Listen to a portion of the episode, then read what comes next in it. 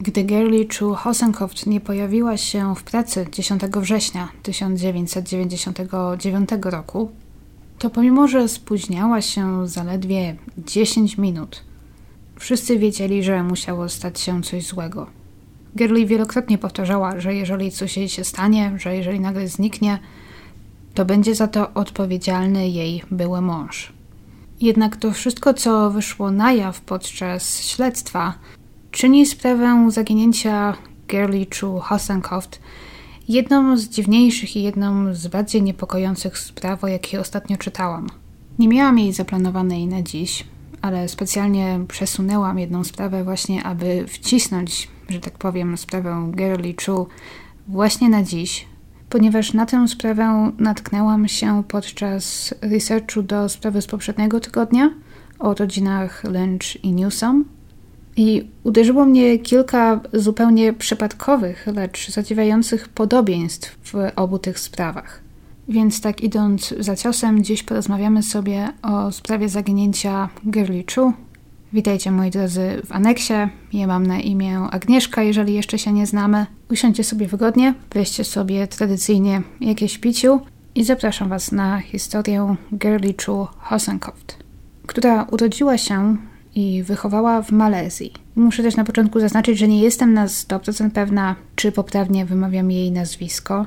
Nie udało mi się nigdzie znaleźć i ustalić w żadnym malezyjskim źródle, jak to nazwisko na pewno wymawia się w języku malajskim. Natomiast wszystkie zagraniczne źródła, jakie widziałam, wszystkie filmy, dokumenty, podcasty wymawiają to nazwisko Chu, więc wierzę im, że jest to po prostu wymowa poprawna. No tak dokładniej, Gary Cho urodziła się na przedmieściach Georgetown w Malezji, to jest na wyspie Penang. O jej życiu i dorastaniu nie wiadomo zbyt wiele, jednak ta część jej życia opisywana jest raczej jako spokojna i szczęśliwa. Po ukończeniu szkoły Gary rozpoczęła pracę w banku Hongkongu w Penangu. Dziewczyna była podobno zadowolona z pracy, ze swojego życia, żyła blisko swojej rodziny i przyjaciół, jako dorosła, pracująca osoba zaczęła raz do roku jeździć razem ze swoją przyjaciółką Sandrą O na zagraniczne wakacje. W 1989 roku, gdy Girlie miała 26 lat, pojechały zwiedzić Stany Zjednoczone. I tutaj wersji jest kilka, w zasadzie dwie takie najpowszechniejsze. Jedna mówi, że właśnie podczas tego wyjazdu do Stanów i jakiejś tam wycieczki gdzieś do oceanarium, Girlie poznała mężczyznę który przedstawił jej się jako Daisy Hosenkopf. Natomiast kilka lat później przyjaciółce znów Gerli powie, że zaczęła z nim wymieniać listy po znalezieniu jego adresu w magazynie Penpal. Obie wersje są tutaj możliwe, ponieważ Gerli istotnie podobno właśnie jako młoda dziewczyna lubiła pisać listy i właśnie dzięki temu magazynowi wymieniała listy z ludźmi z całego świata. Więc możliwe jest, że to właśnie w taki sposób poznała Daisy'ena. Jednak może, nie wiem, wstydząc się, myśląc, że ktoś pomyśli, że znalazła sobie męża w Stanach przez jakieś kolumny towarzyskie czy coś w tym stylu, po prostu wolała opowiedzieć historię o tym, że poznała go na wycieczce. Nie wiem. Jakakolwiek była prawda, Girlie zaczęła z Daisy'enem utrzymywać kontakt listowny. Oboje bardzo się zaprzyjaźnili i jeżeli można się w sobie zakochać, komunikując się tylko przez listy, to też się w sobie zakochali. Daisyen był lekarzem, lekarzem holistycznym, jak siebie nazywał. Był Amerykaninem, ale urodził się i spędził jakąś część swojego życia w Zurychu w Szwajcarii, jak wyjaśnił. On i Gerli pisali do siebie przez długi czas, możliwe, że nawet przez około 3 lata. Aż w końcu zaczęli rozmawiać coraz więcej o wzięciu tej znajomości na nowy poziom. Daisyen nawet napisał list do rodziców Gerli, przepraszając i pisząc, że żałuje, że nie może osobiście do nich przylecieć i poprosić o pozwolenie na poślubienie ich córki. W końcu 29 grudnia 1992 roku Girlie Chu przyleciała do USA, aby spotkać się z Daisyenem. Jeszcze tego samego dnia ten podarował jej pierścionek zaręczynowy, za który, jak się później okaże, zapłacił 7,5 tysiąca dolarów. Dziesięć dni później para wzięła ślub – i zamieszkała w domu Daisy'ena w Albuquerque w Nowym Meksyku, gdzie tam pracował. Girlie podobno szybko przyzwyczaiła się do życia w Stanach.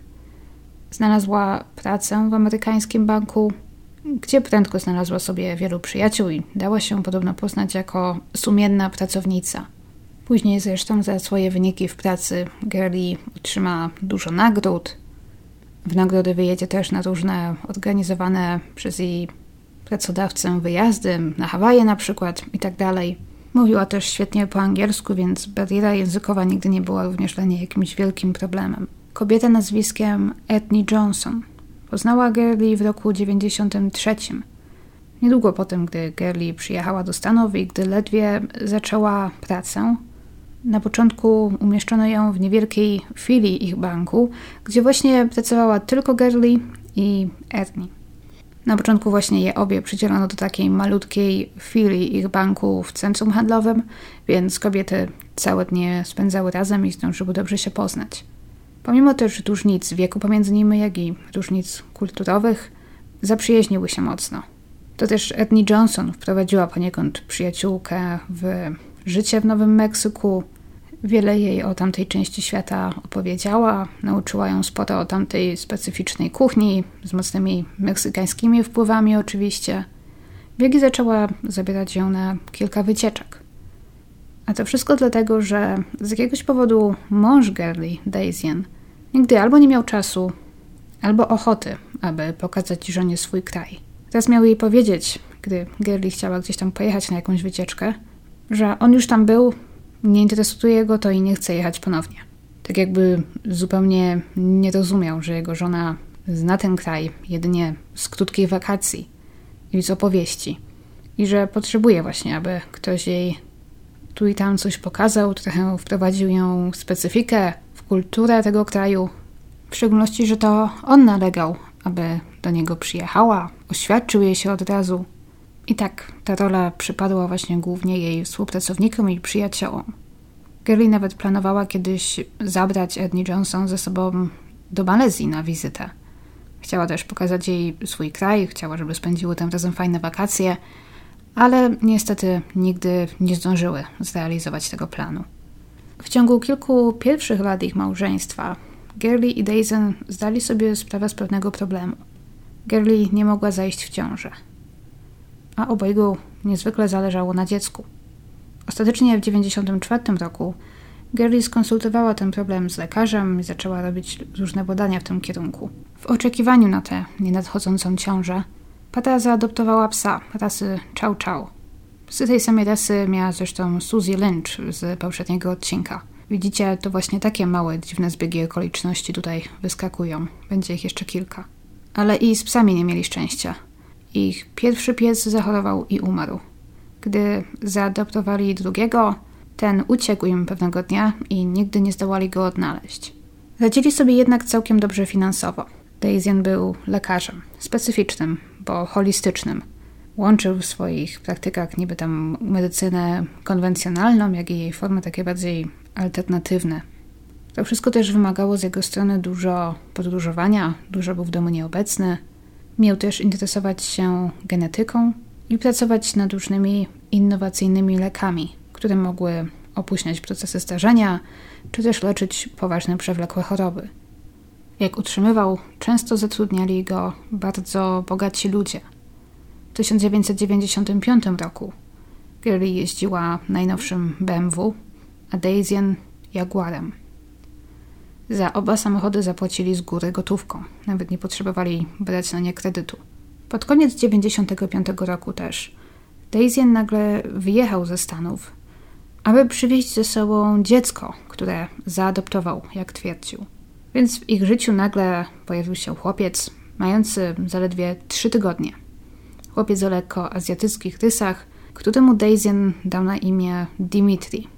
Czytane Dimitri, ale pisane przez dwa E, jak Dymetri. Jak sprawdziłam, to jest greckie imię. Skąd wybór takiego imienia nie jestem pewna. Girlie podobno była na początku w szoku, ponieważ Daisyen wcale tego z nią nie uzgodnił. Wziął, wyjechał nagle i wrócił z dzieckiem. Oni oczywiście wcześniej rozmawiali i rozważali adopcję. Ale Gerli zależało na to, aby zajść w ciążę i poprosiła, aby jeszcze trochę z tą adopcją poczekali. Chciała podjąć leczenie, wciąż miała nadzieję, że udaje się zajść w ciążę.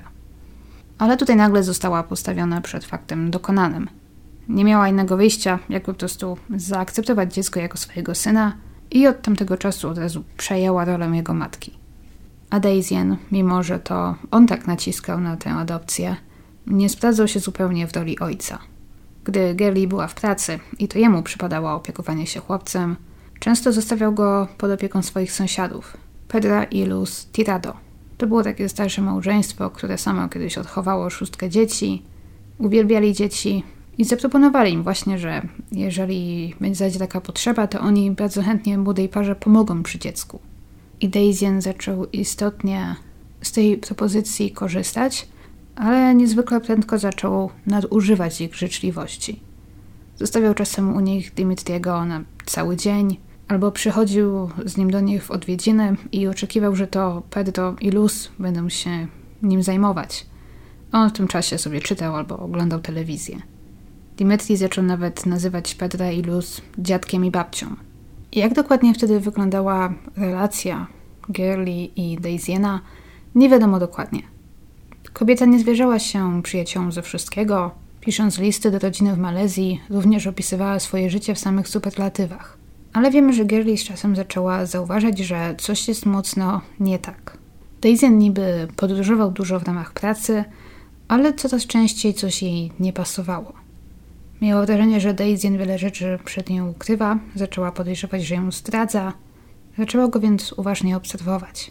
I nie potrzebowała dużo czasu, aby znaleźć dowody jego niewierności.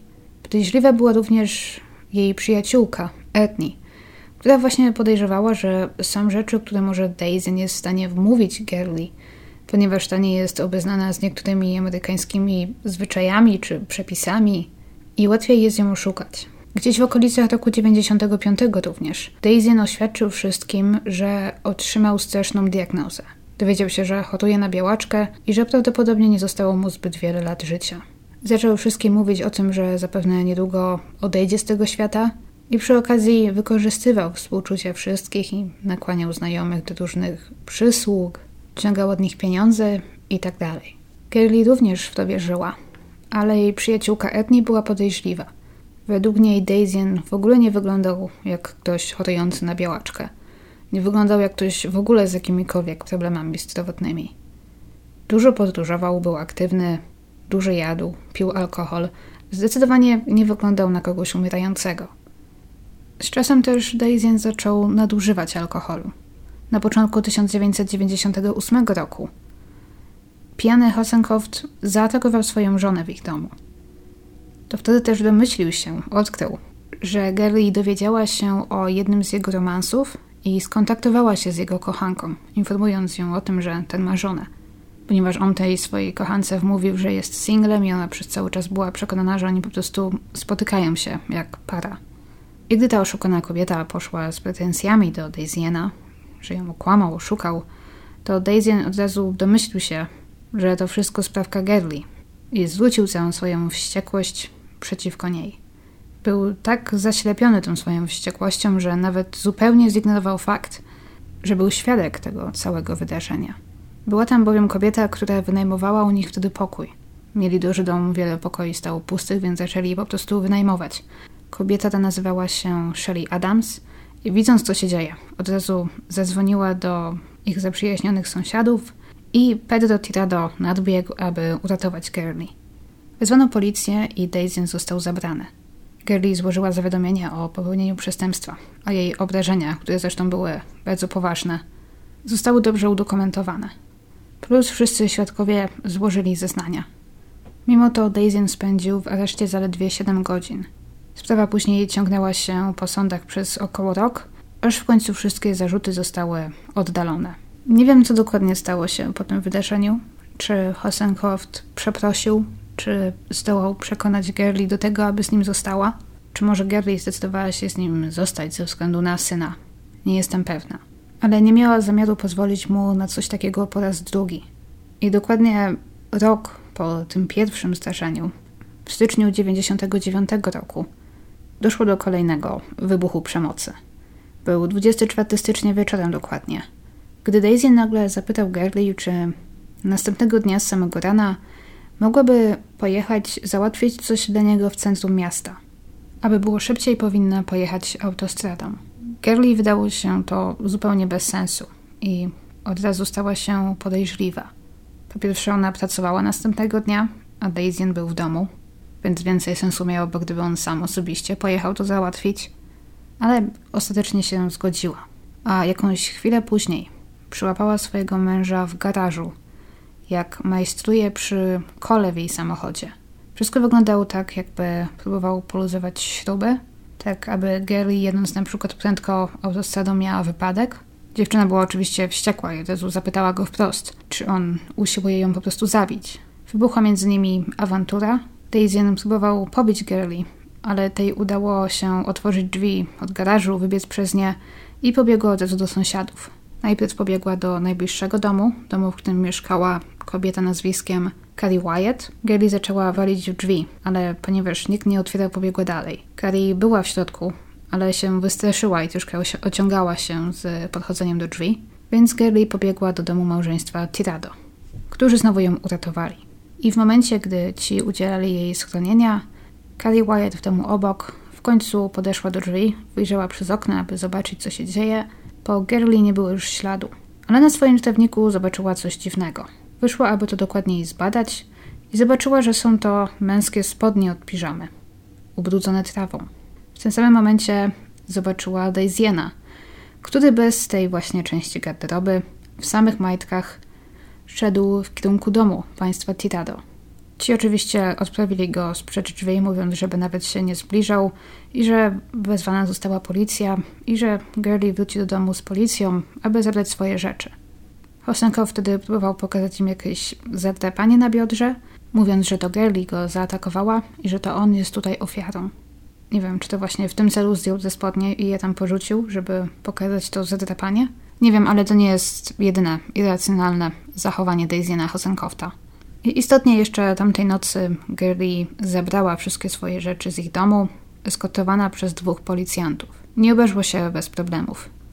Daisyen wykorzystał tych kilka krótkich chwil, które miał zanim przyjechała policja, aby schować jej paszport i dokumenty. Więc Gary i policjanci musieli przeszukać cały dom, zanim w końcu udało im się je znaleźć. I ostatecznie Gary bezpiecznie ze swoimi rzeczami uciekła od męża. Już następnego dnia złożyła o rozwód. Poszła też do lekarza, zdobiła obdukcję, dokumentując wszystkie swoje obrażenia. Upewniła się też, że policja ma raport o tym, że przyłapała męża na próbie zepsucia jej samochodu, tak aby doprowadzić do wypadku. Daisy niedługo później otrzymał zakaz zbliżania się i kontaktowania z żoną. Gerli niedługo później wynajęła mieszkanie na osiedlu Valle Grande – w północnej części miasta. Osiedle to znajdowało się zaledwie kilka kilometrów od domu, gdzie mieszkał Daisy, ale było otoczone wysokim ogrodzeniem, a wjazd na osiedle był strzeżony. Gary utrzymywała swój nowy adres w tajemnicy, przydzielono jej też mieszkanie na parterze w takim niewidocznym z ulicy miejscu. Tak, aby jeżeli ktoś śledziłby ją po pracy na przykład, to z ulicy nie mógłby dojrzeć, które mieszkanie dokładnie Gary zajmuje. Poza tym kobieta utrzymywała swój nowy adres w ścisłej tajemnicy. Nie podała go nawet przyjaciółce, Edni Johnson, w obawie, że Daisy przemocą lub groźbą wyciągnie go z niej. Edni znała tylko jej nowy numer telefonu. I o nowym adresie wiedzieli tylko ci, którzy naprawdę musieli. Jej banku innymi, Kafi Semański oraz współpracownik Gerli i jej bliski przyjaciel Jesse Grove. Chłopak był o 9 lat młodszy od niej, ale wiele osób było przekonanych, że jest w niej zakochany. A Gerli nie mogła się doczekać, aż rozwód dojdzie do skutku. Miała zamiar też walczyć o prawo do opieki nad Dimitrim. Przynajmniej na początku miała taki zamiar. Przez cały ten czas chłopiec pozostawał pod opieką ojca. I ten nie miał zamiaru oddawać opieki Gerli. A te kilka razy, gdy Gerli zaaranżowała przez swojego adwokata wizytę z synem, to zwykle kończyło się to awanturami, krzykami i groźbami ze strony jej jeszcze wtedy męża. A później doszły do tego jeszcze telefony z groźbami. Kelly płaciła Daisynowi alimenty na chłopca, 100 dolarów miesięcznie, mimo że ten utrudniał jej wizyty jak tylko mógł.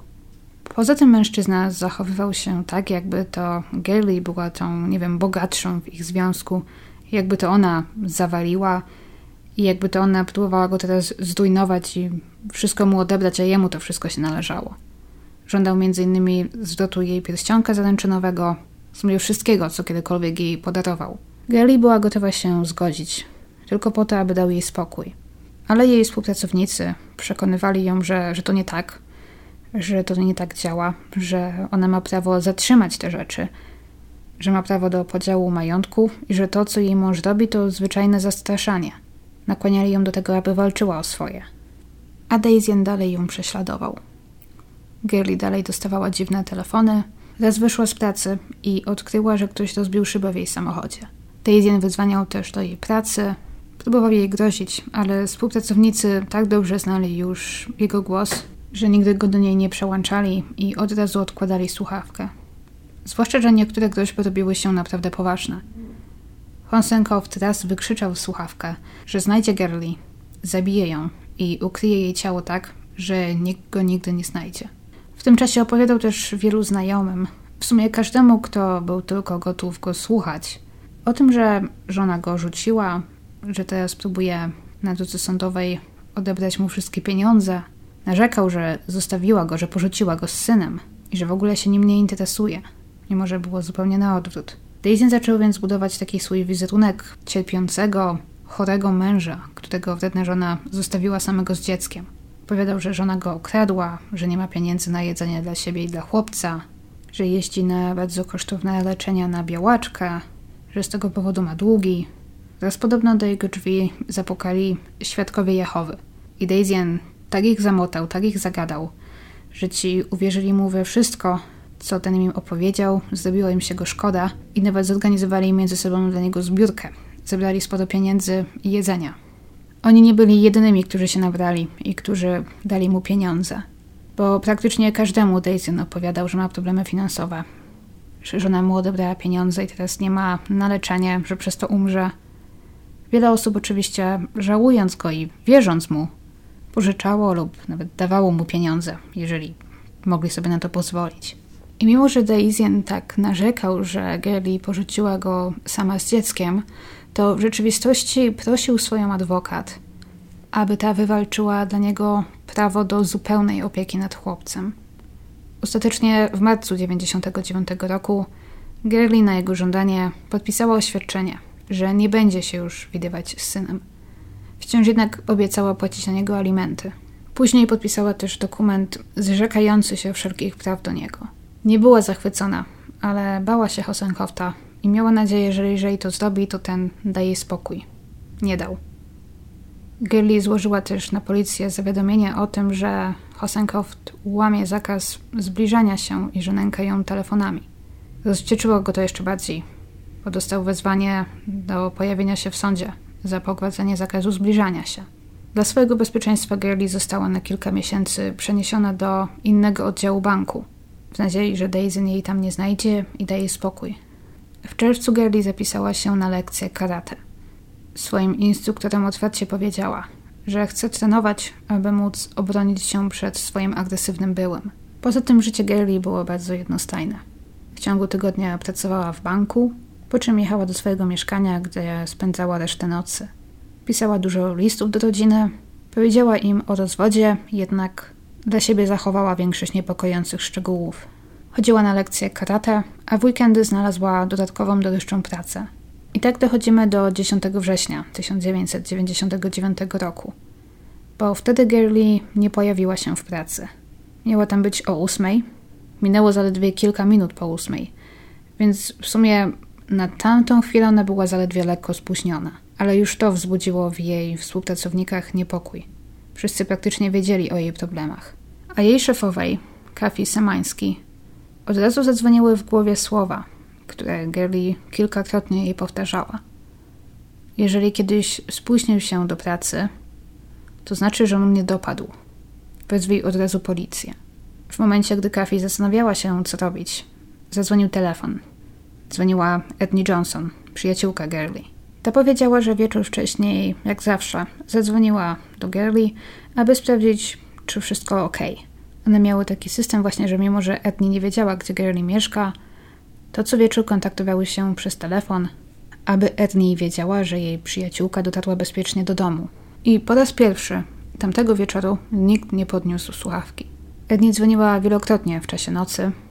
W końcu poszła spać, wstała o 6 rano i zadzwoniła raz jeszcze, mając nadzieję, że może Girlie wróciła późno do domu, że może poszła do kina, że może się z kimś spotkała. Oczywiście Edni miała nadzieję, że wyjaśnienie jest jakieś niewinne. Ale teraz było jasne, że stało się coś złego. Kafi zdecydowała, że od razu dzwoni na policję. W tym samym czasie jej podwładny, Jesse Grove, ten przyjaciel Girlie, zdecydował, że nie będzie czekać i że jedzie od razu do jej mieszkania zobaczyć, co się dzieje. Powiedział też Kafi, że zaczeka tam na przyjazd policji. Gdy dotarł na miejsce, miał nadzieję, że wkrótce pojawi się tam policja, ale ci się nie pojawili. Na początku zgłoszenie Kafi nie zostało wzięte poważnie. Więc Jesse znalazł zarządcę budynku i razem weszli do środka. Drzwi były zamknięte, ale tylko na ten taki zamek automatyczny, ten, który zamyka się od razu, gdy zatrzaśniemy drzwi. Ale drzwi nie były zamknięte na zasuwę. Innymi słowy, jeżeli ktoś z niego wyszedł, to na przykład nie zamknął ich kluczem. Jesse od razu wiedział, że to zły znak, ponieważ Gerli zawsze zamykała mieszkanie na trzy spusty. W końcu w ostatnich miesiącach miała prawdziwą obsesję na punkcie bezpieczeństwa. Jesse bał się tego, co mogę tam znaleźć, ale w mieszkaniu nie było śladu po kobiecie. Z jednej strony poczuł ulgę, bo obawiał się najgorszego, ale z drugiej strony wciąż jej nieobecność nie oznaczała niczego dobrego. Policja w końcu pojawiła się na miejscu, gdy Jesse i zarządca skończyli sprawdzać mieszkanie. Kafi Samański musiała podzwonić wielokrotnie, porozmawiać z kilkoma osobami, wyjaśnić dokładnie specyficzną sytuację Gerli, zanim ktoś w końcu wziął ją na poważnie. Policjant wypytał Jesse'ego o sytuację. Gdy dowiedział się, że w mieszkaniu Gerli nie ma, zdecydował się nawet nie wchodzić do środka i nie marnować czasu, a zamiast tego od razu pojechał do domu Hasenkofta. Podejrzewano, że jeżeli Gerli gdzieś jest, to może właśnie tam. Podejrzewano, że mąż mógł ją uprowadzić. Ale tam jednak okazało się, że Daisy zabrał wszystkie swoje rzeczy i wyjechał. W pustym domu była jedynie kobieta zatrudniona do posprzątania go, która nie miała bladego pojęcia, gdzie znajduje się jego były mieszkaniec. Dopiero od sąsiada policjanci się dowiedzieli, że Daisy wyprowadził się, mówiąc mu kilka dni wcześniej, że przenosi się do El Paso, aby być bliżej meksykańskiej granicy, bo w Meksyku odbywał właśnie leczenie na białaczkę, gdzie było tańsze. Po tych bezowocnych poszukiwaniach policjanci wrócili więc do mieszkania Girlie. Chcieli jednak wszystkiemu lepiej się przyjrzeć. To wtedy też zauważyli trzy duże, wciąż wilgotne plamy na dywanie w przedpokoju. W przedpokoju również unosił się silny zapach wybielacza, tak jakby ktoś próbował tam coś wyczyścić, mimo że butelki z wybielaczem nigdzie w mieszkaniu nie znaleziono. Ktoś wyraźnie próbował tam dopiero co coś wyczyścić, ale niezbyt mu się to udało, bo plamy miejscami wciąż miały taki lekko czerwonawy kolor. Późniejsze testy wykażą, że była to krew. Poza tym w mieszkaniu nigdzie nie było torebki, portfela czy kluczyków mimo że samochód Gary wciąż stał zaparkowany na parkingu przed domem. Policjanci zaczęli przeglądać osobiste rzeczy Girly w poszukiwaniu jakiegoś notatnika na przykład, czegoś z adresami, czegoś, co może właśnie dawałoby listę jakichś jej znajomych i ich dane kontaktowe. Natrafili na nazwiska i numery telefonów kilku jej przyjaciółek, innymi głównie właśnie osób z pracy, ale żadna z tych osób nie miała pojęcia, co stało się z Girly. Jak później ustalono w czasie śledztwa, kobieta była widziana po raz ostatni dzień wcześniej, 9 września. Wtedy też wczesnym wieczorem pożegnała się z koleżanką i wyszła z pracy. Gaily była w świetnym nastroju. Oni za coś tam w tym banku dostawali premię. Nie jestem pewna, czy to było otwieranie nowych kont, czy coś innego, ale tak czy inaczej Gaily tamtego dnia miała świetny wynik, najlepszy ze wszystkich i nawet została trochę dłużej w pracy, aby móc wprowadzić te wszystkie dane do komputera. Wyszła z pracy jednak w tym samym momencie, co jej przyjaciółka Tracy i stamtąd Girlie pojechała prosto na pocztę. Nie otrzymywała już żadnych listów w swoim nowym mieszkaniu, ponieważ prawie nikomu tego adresu nie podawała. Zamiast tego wszędzie używała teraz adresu swojej skrytki pocztowej, a więc jeździła tam prawie codziennie po pracy, aby odebrać pocztę. Tamtego dnia nadała również list do rodziców Malezji. Do domu musiała dotrzeć gdzieś przed 19. Wiemy to, ponieważ o 19.03 dokładnie wykonała ze swojego telefonu połączenie do firmy telekomunikacyjnej. Jak się później okaże, dzwoniła, aby zapytać, dlaczego spóźniają się z wysłaniem jej rachunku za telefon. Więc wiemy, że o 19.03 Girlie była jeszcze cała i zdrowa.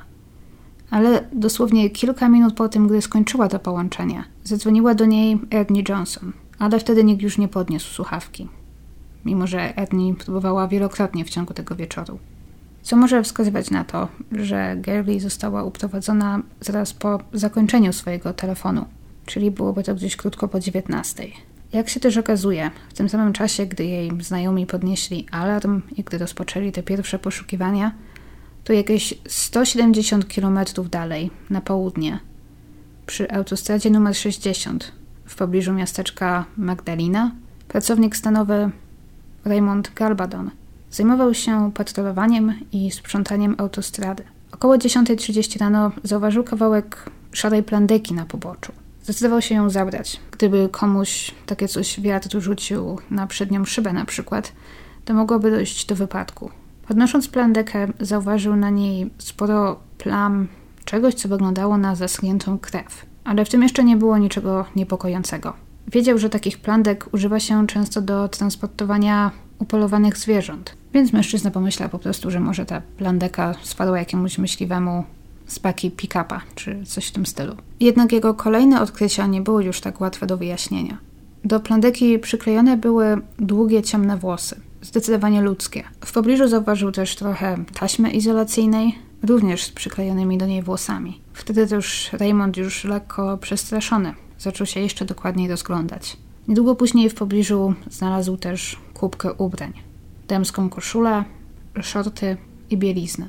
A na nich znów znajdowało się coś, co wyglądało na krew. Znając dobrze okolice, Raymond rozglądał się dalej, poszedł sprawdzić kilka znanych sobie zakamarków i obawiał się, że w którymś z nich może natrafić na przerażającą niespodziankę. Ale niczego nie znalazł. Zapakował więc wszystkie znalezione rzeczy i pojechał w kierunku posterunku policji. A niedługo później, koło południa, para przyjaciół jechała wzdłuż Tramway Boulevard w Albuquerque, niedaleko mieszkania Gary. Nagle zauważyli czyjś portfel przy drodze. Zatrzymali się, podnieśli go i w środku znaleźli dokumenty wystawione na nazwisko Gerli Chu Hosenkoft. Z zamiarem zwrócenia zguby właścicielce zabrali go ze sobą. Podczas śledztwa w sprawie zaginięcia kobiety policjanci natrafili również na dokumenty na temat właśnie przekazania opieki nad Dimitrim Hosenkoftowi. I w tych dokumentach natrafili na jeszcze jedno nazwisko, bo według tego dokumentu w razie jakiegoś wypadku czy śmierci Hosenkofta opiekę nad Dimitrim należało przekazać kobiecie nazwiskiem Linda Henning. Policjanci nie mieli wtedy pojęcia, kim ta owa Linda jest. I zaczęli się obawiać, że i ona mogła paść ofiarą jakiegoś przestępstwa. Może ona też zaginęła, może też Hosenkow zrobił jej krzywdę. Usiłowali ją odnaleźć. Dwa razy zapukali tamtego dnia do drzwi jej domu, rano i wieczorem. Za każdym razem nikt nie otworzył. Ale gdy byli tam rano, to zauważyli przez okno, że w kuchni na stole leży torebka. A podczas ich wieczornej wizyty tej torebki już nie było. Więc była szansa, że Linda jest cała i zdrowa.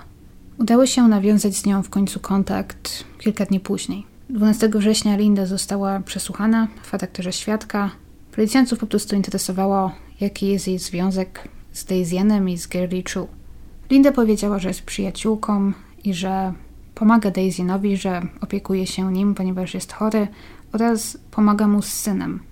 Jednak nie znali się długo, poznali się na początku lata, znali się niecałe dwa miesiące.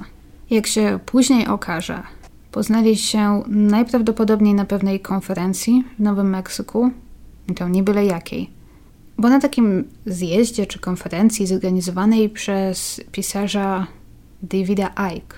Konferencja ta była poświęcona tematyce UFO, kosmitów, też reptilian, co było dziwne, ale mimo wszystko Jesteśmy w Nowym Meksyku, więc Roswell i te sprawy interesowanie się kosmitami nie jest wcale niespotykane w Nowym Meksyku. Linda Henning została tamtego dnia puszczona wolno. Jak powiedziała, nie miała bladego pojęcia, gdzie przebywał wtedy Hosenkopf. Ale gdy policja później będzie próbowała nawiązać z nią kontakt ponownie, Linda zacznie ich unikać. Później też policjanci odkryli, że kobieta nie powiedziała im całej prawdy. Nie była tylko przyjaciółką, która opiekowała się Daisyenem i Dimitrim. Była dziewczyną Hosenkofta, o czym zresztą powiedziała wielu swoim współpracownikom i znajomym. Była to relacja dziwna, ponieważ Linda ledwie poznała Daisyena i od razu wrzuciła ze swojego domu swojego chłopaka i poświęciła swoje życie, swój czas zupełnie Daisyenowi.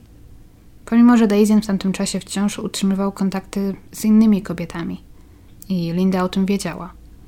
Linda Henning i jej udział w tym wszystkim jest właśnie tutaj jedną z kilku tajemnic, bo zanim Linda poznała Daisyena na krótko przed zaginięciem Girlie, była dosyć zwyczajną, ciężko pracującą kobietą.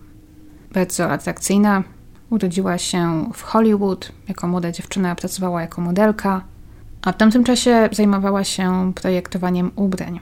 Prowadziła właśnie jakąś firmę produkującą ubrania i ta firma całkiem dobrze sobie rodziła. Linda miała dwa domy, jeździła dobrym samochodem, w sumie miała wszystko to, czego chciała. Wszyscy, którzy ją znali, zawsze uważali, że Linda dostarczała wokół siebie właśnie taką atmosferę takiej pewnej siebie businesswoman. Zawsze wszystko miała pod kontrolą. Ale wszystko zupełnie się zmieniło, gdy poznała Daisyana Hosenkofta. Już wcześniej Linda chodziła na spotkanie takiej grupy, nazwijmy ich entuzjastów kosmitów i UFO. To była taka mała grupa przyjaciół, którzy spotykali się raz na jakiś czas, rezerwowali sobie salę w ich lubianej restauracji serwującej sushi i przy jedzeniu i piciu rozmawiali sobie o tym, co ich pasjonuje. O kosmitach, reptylianach, teoriach spiskowych. Linda należała do grupy od długiego czasu i z czasem właśnie przyprowadziła ze sobą również Daisyana Hosenkofta. Prawie wszyscy członkowie tej grupy od razu uznali Daisyana za osobę lekko podejrzaną, może nawet za oszusta, ale Linda podobno była nim oczarowana. Zawsze płaciła nie tylko za siebie, ale płaciła też za Daisyana, który zamawiał najdroższe potrawy na jej rachunek ale ona zawsze za niego płaciła, zdawała mu się wręcz usługiwać. Daisyen umiera na białaczkę, tłumaczyła wszystkim. Jakoś w sierpniu 99 roku skontaktowała się ze swoim byłym chłopakiem, jak i dobrym przyjacielem, Steve'em Zacharem. Steve chorował na stwardnienie rozsiane. I Linda zadzwoniła, aby mu zaproponować konsultację u jej przyjaciela, doktora Hosenkofta, mówiąc, że to świetny lekarz, który również opracował kilka innowacyjnych leków i uważała, że może mu pomóc. Steve prosił więc o CV tego lekarza. I to, co dostał, zdumiało go. Siedmiostronnicowe CV, wymieniające istotnie dużo prac naukowych, badań i osiągnięć. Ale było w nim mnóstwo literówek i błędów. Steve z ciekawości rozesłał dokument do swoich znajomych lekarzy i wszyscy powiedzieli mu to samo – Wygląda na oszustwo. Większość informacji w tym CV zdawała się być przekopiowana z innych prac naukowych i po części zmyślona. Steve zadzwonił więc do Lindy, mówiąc jej, że jej nowy znajomy może być oszustem. Odpowiedzi się nie spodziewał, bo nagle usłyszał wściekłe krzyki, groźby, wyzwiska pod jego adresem. To było coś, czego nigdy nie słyszał, czego w ogóle nigdy by się nie spodziewał po Lindzie, którą znał przecież od lat. Niedługo potem Linda zaczęła wysyłać mu faksem dziwne rzeczy. Ulotki o tym, że świat się kończy, ulotki o reptylianach, atakach kosmitów i robotów, o tym, że rząd ich kontroluje, obserwuje itd. Tak Steve zaczął myśleć, że jego była dziewczyna zwariowała. Jak się też później okaże, dwa razy pod koniec sierpnia 1999 roku Linda Henning pojawiła się w banku, w którym pracowała Girlie. Nigdy wcześniej z usług tej konkretnej filii nie korzystała, co potwierdza aktywność na jej koncie bankowym. Linda więc przyjechała tam dwa razy w ciągu jednego tygodnia, za każdym razem, aby wpłacić gotówkę na konto. W obu przypadkach podeszła do stanowiska tej samej kasjerki, Gerliczu Hosenkoft. Wiemy to, ponieważ transakcje zostały przeprowadzone z konta Gerli, ale Linda będzie później zaprzeczać, że zrobiła to celowo. Utrzymywała, że to zwykły przypadek, że ona nigdy nie poznała Gerli, nie wiedziała jak ona wygląda. Gdy była w banku nie zwróciła też uwagi na nazwisko na plakietce i utrzymywała, że nie ma pojęcia, że obsługuje ją żona jej chłopaka, Daisyna Hosenkofta.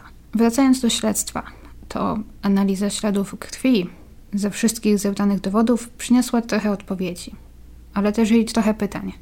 Krew, jak i włosy znalezione na ubraniach, na taśmie i na plandece okazały się niestety należeć do Gerli. Po ilości krwi na plandece obawiano się, że Gerli była ciężko ranna i że gdziekolwiek jest, najprawdopodobniej nie żyje.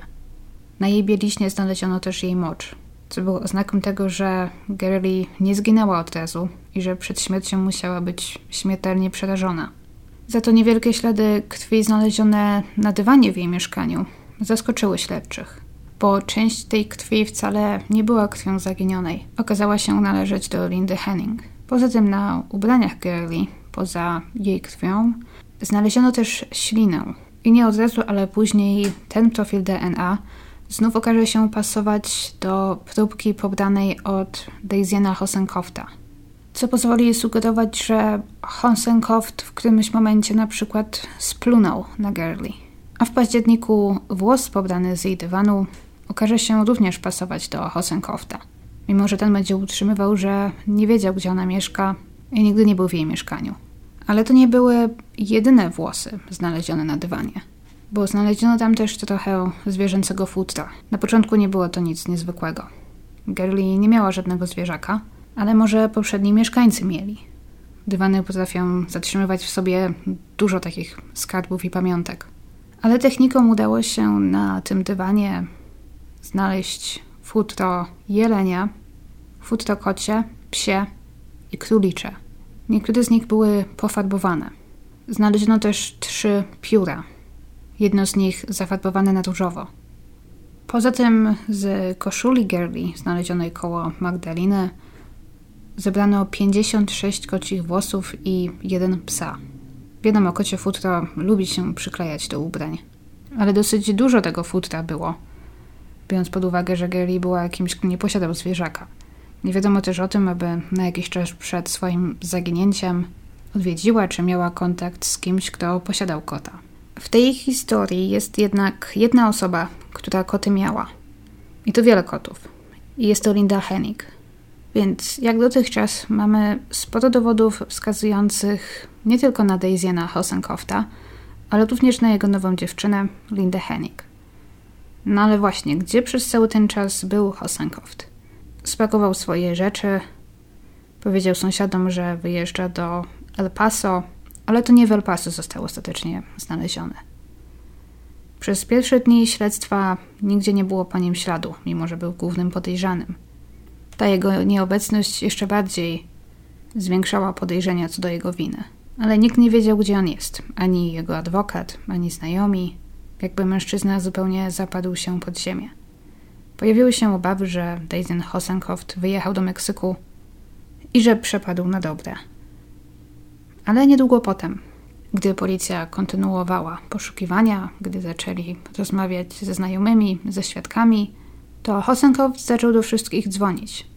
Zadzwonił do swojej byłej sąsiadki, do swojej adwokat, do znajomych, grosząc im, że wie, że rozmawiają z policją i że się za to na nich zemści. Te połączenia, jak się okazało, przychodziły z Charleston w Karolinie Południowej. I tam 21 września udało się go wytropić i zatrzymać. Jak się okazało, Daisy mieszkał już tam z inną, kolejną nową dziewczyną, którą poznał przez internet. Nie było wtedy jeszcze wystarczających podstaw, aby zatrzymać go jako podejrzanego w sprawie zaginięcia Gerli, ale jak na razie zatrzymano go za wykonywanie telefonów z groźbami. A więc wiemy, że Daisy Hosenkoft zaprzyjaźnił się i że rozpoczął związek z Lindą Henning, mimo że krótkotrwały. Chadzali razem na spotkania sympatyków teorii spiskowych i kosmitów, i większość osób na tych spotkaniach prędko poznała się na Daisyenie. Zauważyli, że jest oszustem. Utrzymywał na przykład, że jest lekarzem, ale poproszony o udowodnienie tego nie potrafił. Nie potrafił też wskazać szpitala, w którym pracował. Utrzymywał też, że umiera na białaczkę, ale jadł i pił na potęgę. Nie wyglądał na chorego. Wszystkie historie, jakie opowiadał, po prostu nie trzymały się kupy. Poza tym próbował im sprzedać jakieś niezwykle drogie zastrzyki, które miały być jakimś serum opóźniającym proces starzenia się, który to niby wynalazł w laboratorium. No wszystko nie trzymało się kupy i wydawało się dziwne. Innym razem znów powiedział, że pracuje jako naukowiec że jest członkiem jakiejś tajnej grupy badawczej i że w ramach swoich badań wyhodował swojego syna w probówce, bez udziału kobiety, która musiałaby być z nim w ciąży. Wszyscy w tej grupie z czasem zaczęli uważać go za niepoczytalnego oszusta. I cóż, nie uważam, że w samym interesowaniu się teoriami spiskowymi czy historiami o kosmitach jest coś szczególnie złego. Ale pozwolę sobie zauważyć, że jeżeli ludzie, którzy interesują się właśnie teoriami spiskowymi, reptylianami, uważają kogoś za niepoczytalnego, to musi to być przypadek naprawdę beznadziejny. Ale z jakiegoś powodu w te opowieści bezkrytycznie wierzyła Linda Hennig. Ona oraz jeszcze jeden członek ich zgromadzenia. Mężczyzna nazwiskiem Bob Miller. I Bob Miller jest w tej historii postacią, o której wiemy najmniej. Wiemy, że interesował się zjawiskami paranormalnymi, teoriami spiskowymi, kosmitami, ale miał też żonę, pracę, dzieci. Poza tym prowadził pozornie takie normalne życie. Po prostu akurat takie miał zainteresowanie i tak wybrał spędzanie wolnego czasu. Ale z jakiegoś powodu Daisy Hosenkoft mu zaimponował. A wracając do śledztwa, to Girlie, pomimo że zaginęła i niestety najprawdopodobniej nie żyła, to z zagrobu i tak dostarczała śledczym dowodów, jakich potrzebowali i o jakich nawet nie marzyli. Widać, że Girlie była niezwykle przewidująca, że obawiała się najgorszego i zabezpieczyła się. Zorganizowała wszystko tak, aby Daisynowi ewentualne przestępstwo nie uszło na sucho. W banku, w którym pracowała, wynajęła safe. A w nim policjanci znaleźli więcej obciążających dowodów, niż mogli sobie wyobrazić. Między innymi kopie dokumentów, które Gary znalazła w ich domu, gdy jeszcze byli razem. To właśnie te dokumenty spowodowały, że Gary zaczęła powoli odkrywać, że jej mąż nie tyle ją zdradza, ale że jest oszustem i że w ogóle nie jest tym, za kogo się podaje. Był tam m.in. zakaz zbliżania się do kobiety, z którą Daisy miał wcześniej romans i której groził. Były też dowody na to, że Daisy zmienił swoje imię i nazwisko dopiero w roku 92. Wcześniej nazywał się Armand albo Armando, są dwie wersje, Chavez. Co było mocno szokujące, bo gdy Girlie poznała Daisy, to od razu przedstawił się jako Daisy Hosenkoft. A tu się okazało, że to wtedy nawet jeszcze nie było jego prawdziwe, legalne nazwisko. To zmienił na krótko przed tym, jak ona przyleciała do Stanów. Były tam też dokumenty od jego adwokata, informującego o tym, że pewna kobieta oskarżyła go o to, że próbował ją otruć. Były też dokumenty sugerujące, że Daisyen podawał się za lekarza, mimo że nigdy nie ukończył żadnych studiów medycznych, że wyłudzał pieniądze. Były oskarżenia o to, że wyłudzał pieniądze na swoje leczenie medyczne, na leczenie choroby, której tak naprawdę nie miał. Innymi słowy, od początku do końca był jednym wielkim oszustem.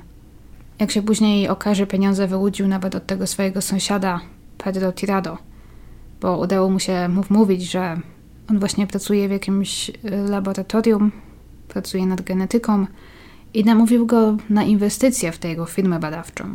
Nakłonił jakoś Pedro, żeby dał mu pieniądze, których ten już później nigdy nie zobaczył. I takich ludzi było więcej. I to właśnie dzięki takim niewielkim oszustom Daisy istotnie z pozoru zdawał się być dobrze zarabiającym lekarzem. Jak się okazuje, Daisy Hosenkoft czy też Atmand Chavez nie pochodził wcale ze Szwajcarii. Prawdopodobnie nawet nigdy tam nie był. Urodził się w Houston w Teksasie. Jego życie było tak typowo amerykańsko przeciętne. Jego rodzice rozwiedli się, gdy był dzieckiem i Chavez wychował się w Arizonie razem ze swoim ojcem, jego nową żoną i ich dziećmi. Jego dzieciństwo było całkiem szczęśliwe. Wszyscy w rodzinie wspominają, że jako dziecko i nastolatek chłopak był zupełnie zwyczajny, niczym się nie wyróżniał. Wtedy nie było zupełnie niczego, co zwiastowało przyszłe problemy. Może poza jedną rzeczą. Jego bracia uważają, że był jeden incydent, który według nich miał wpływ na jego późniejsze zdrowie i zachowanie. W liceum Daisy czy Armand grał w futbol amerykański i uprawiał wrestling. I podczas jednego z meczów futbolowych doznał poważnego urazu głowy, który wymagał natychmiastowego przetransportowania go helikopterem do szpitala, gdzie spędził następnych kilka dni. Niektórzy uważają, że to właśnie po tym wypadku zachowanie Armanda drastycznie się zmieniło. I są istotnie znane przypadki, w których obrażenia głowy powodowały u kogoś zupełną zmianę zachowania, zwiększały tendencje do agresji. Z tego co czytałam, są dowody, jak na razie dosyć ograniczone, ale podejrzewa się, że poszczególne obrażenia głowy mogą właśnie w niektórych przypadkach upośledzać samokontrolę między innymi. Googlując to też znalazłam informację o tym, że kilka lat temu brytyjscy naukowcy zebrali dane z kilku więzień i wynika z nich, że aż 60% przestępców z historią i ze skłonnością do przemocy doznało w młodości poważnych obrażeń głowy w wyniku różnych wypadków. I prawda jest taka, że Armand Chavez nigdy nie ukończył żadnej szkoły medycznej, ale w latach 80. zrobił licencjat z chemii na Uniwersytecie w San Francisco. Jeszcze będąc na studiach, wziął ślub z kobietą nazwiskiem Rosemary Guerra. Ona miała wtedy 23 lata, on zaledwie 20.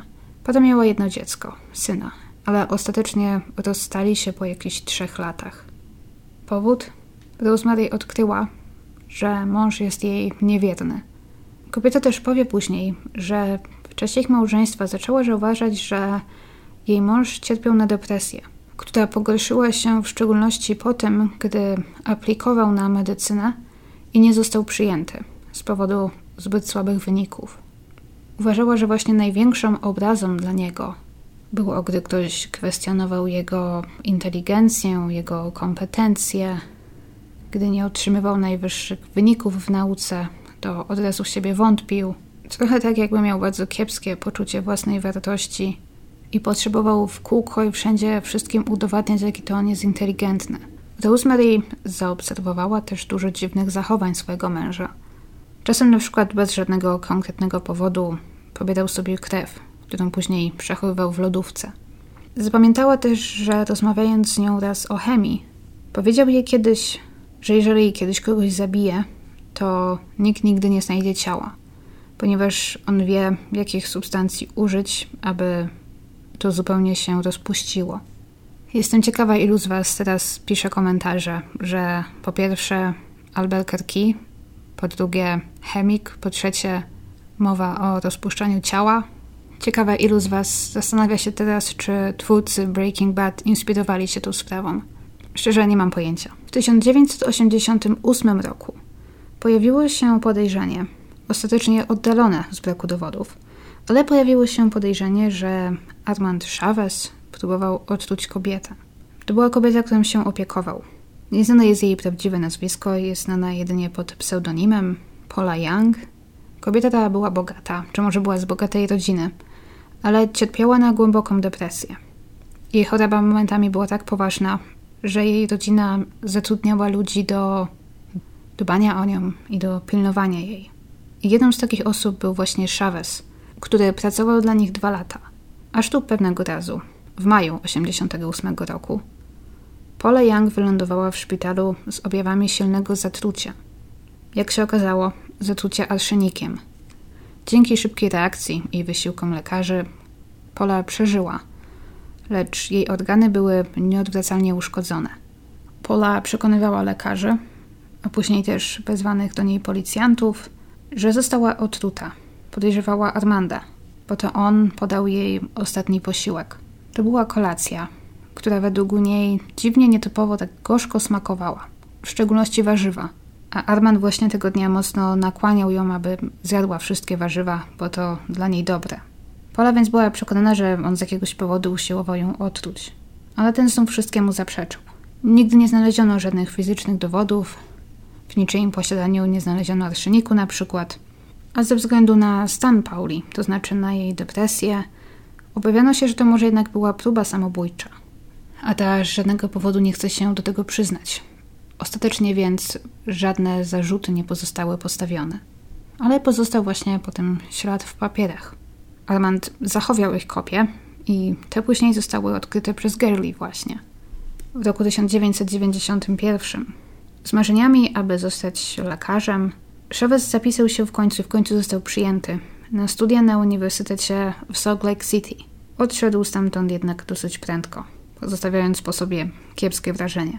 Na początku nauczycielom i studentom opowiedział tragiczną historię, która spowodowała, że wszyscy od razu mu współczuli. Powiedział, że niedawno stracił żonę i syna, którzy zginęli w tragicznym wypadku samochodowym. Wypadek miał miejsce w Kalifornii. Do pewnego stopnia ta historia była prawdą, ponieważ jego żona i syn istotnie byli w Kalifornii i poniekąd ich stracił, ponieważ się z nią rozstał i ich zostawił. Ale żadnego wypadku nie było. Oni wciąż żyli i mieli się dobrze. To kłamstwo później wyszło na jaw. Poza tym został przełapany również na kilku mniejszych kłamstewkach. Wszyscy zapamiętali też, że z jakiegoś powodu prosił wszystkich studentów o to, aby mógł pobrać ich krew do jakichś eksperymentów, jak tłumaczył. Niektórzy istotnie się godzili.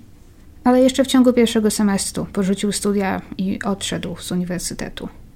Okazało się też, że razem ze sobą zabrał sporo sprzętu naukowego, który nie należał do niego.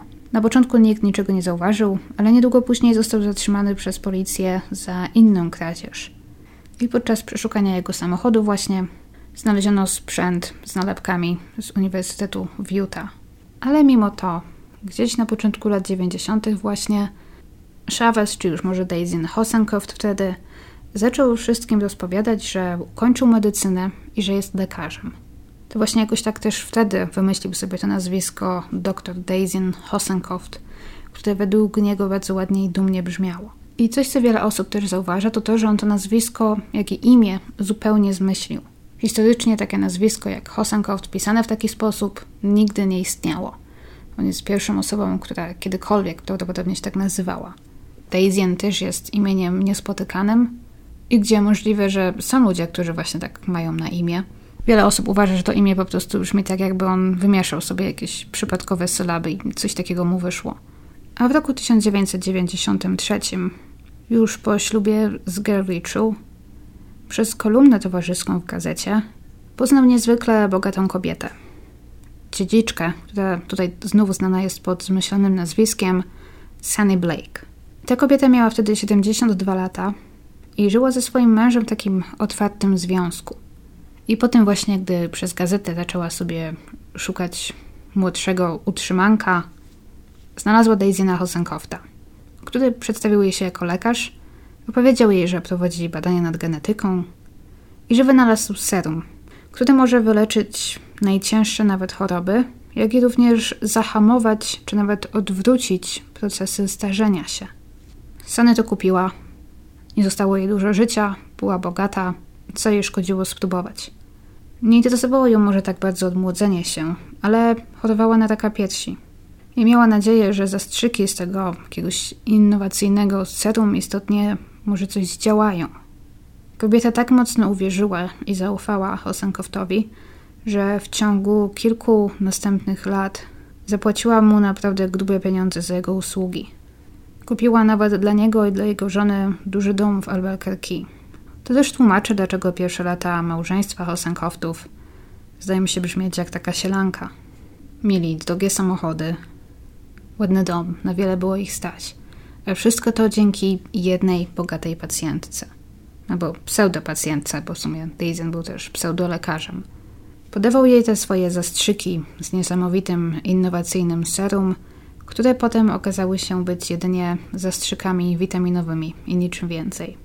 W roku 95, dwa lata potem, gdy poznała Daisyena, rak Sunny zaczął się rozprzestrzeniać. Kobieta w końcu wylądowała w szpitalu w ciężkim stanie i zmarła ostatecznie do początku roku 96. Więc największe źródło dochodu Hosenkofta nagle zniknęło. Mimo, że powinien był mieć jakieś oszczędności, ponieważ oszacowano, że w ciągu niespełna dwóch lat wyciągnął od tej biednej kobiety około pół miliona dolarów. Mniej więcej w tym samym czasie właśnie w małżeństwie jego i Girly zaczynały się coraz poważniejsze kłopoty. Nie pomagał fakt, że Daisy dopiero co zaadoptował dziecko. No i właśnie, pomówmy o Dimitrim i o tym, skąd on w ogóle się wziął. Bo to jest kolejna dziwaczna historia. W 1995 roku Daisy zupełnie przypadkiem poznał i zaprzyjaźnił się z 25-letnim Dwaynem Bakerem. Poznali się przypadkiem. Dwayne raz zagadał Daisy na parkingu, że podoba mu się jego samochód. Rozmowa zaszła więc oczywiście na to, jak Daisy zarabia na życie. Padła odpowiedź, że Daisy jest lekarzem, ale że planuje zrezygnować z pracy w szpitalu i poświęcić się pracy nad badaniami genetycznymi i różnymi innowacyjnymi lekami. Daisy zaimponował Dwayne'owi, nawet zaproponował mu kilka inwestycji. Zaczęli się czasem spotykać, chodzić na piwo, na kolację, na kręgle. Daisy wyraźnie imponował młodszemu koledze, co go cieszyło, on zawsze szukał poklasku. I co się stało później właśnie wiemy głównie dzięki Dwayne'owi.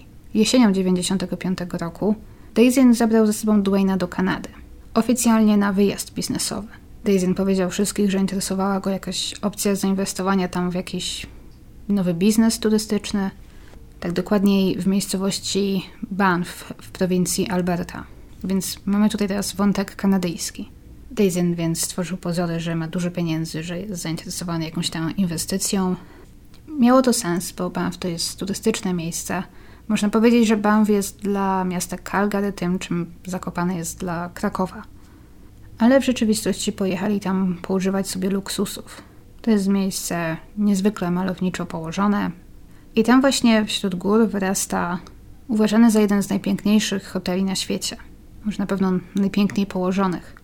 Zbudowany pod koniec XIX wieku Fairmont Springs Hotel, gdzie nawet malutki pokoik bez widoku kosztuje krocie. Ale Daisy wtedy jeszcze miał pieniądze i mógł nimi szastać. To też nie była jego pierwsza wyprawa do tego hotelu. Po wiele miesięcy wcześniej, podczas swojego pierwszego pobytu, Nawiązał tę znajomość z kobietą, tutaj również nazwisko zmyślone, Naoko Sato, imigrantką z Japonii, która przebywała tam na kilkuletniej wizie. Daisy opowiedział jej oczywiście, że jest lekarzem. Dla niej miał znów taką historię, że podróżuje z wycieczkami starszych ludzi, którzy zawsze potrzebowali opieki lekarza. Potem, gdy wrócił do Stanów, z każdej podróży wysyłał jej pocztówkę. Zawsze właśnie twierdząc, że jest w pracy z różnymi grupami seniorów. Później właśnie, że trzy razy wrócił do Banff, aby ponownie odwiedzić tę kobietę. Raz nawet na oko przyleciała odwiedzić go w Albuquerque. Daisy zabrał ją na krótko do swojego domu, ale wyjaśnił, że nie mogą tam zostać, ponieważ akurat trwają prace remontowe. Na oko wtedy nie zauważyła niczego dziwnego, na pewno nie zauważyła żadnych oznak tego, że w tym domu mieszka kobieta i że Daisy jest żonaty. Ale z powodu rzekomego remontu Wizytę w Albuquerque spędzili w hotelu. I wtedy właśnie jadąc do Banff z Dwaynem, Daisy oświadczył mu, że ma zamiar znowu spotkać się z Naoko i tym razem zależy mu na tym, aby ona zaszła z nim w ciążę. Ponieważ Daisy chce mieć dziecko koniecznie japońskiego pochodzenia. Jak wyjaśnił, cenił korzenie japońskie ponad malezyjskie. To jest też coś, co Daisy sobie wymyślił. Zawsze uważał ludzi pochodzenia niemieckiego i japońskiego za lepszych od wszystkich i sam marzył, aby być tego pochodzenia. Zresztą byli ludzie, o którym kiedyś powiedział, że jest w połowie Japończykiem i w połowie Niemcem. Czasem nawet usiłował sprawiać pozory, że zna niemiecki albo mówił z niemieckim akcentem, a to z japońskim akcentem, ale podobno kiepsko mu wychodziło. Ale tak, na oko później odkryła, że jest w ciąży. Poinformowała o tym Daisy'na od razu, ale w grudniu 95 roku jej wiza się skończyła i kobieta wróciła do Japonii. A tam urodziła chłopca i dała mu na imię Minoru. Daisy przez cały ten czas utrzymywał z nią kontakt i wyjawił jej wtedy, że jest nosicielem rzadkiej, dziedziczonej genetycznie choroby, którą ich syn z pewnością również odziedziczył. Jego życie będzie męczarnią i będzie wymagało niezwykle kosztownego leczenia, na które kobiety zapewne nie stać. Więc najlepszym rozwiązaniem, jak przekonywał, będzie, jeżeli na oko odda mu chłopca pod opiekę. Daisy jest lekarzem, odpowiednio się chłopcem zaopiekuje. I istotnie w 1996 roku na oko przyleciała z synem do Meksyku, gdzie zalewając się łzami spotkała się z Daisyenem i oddała mu syna, wierząc, że robi właściwą rzecz.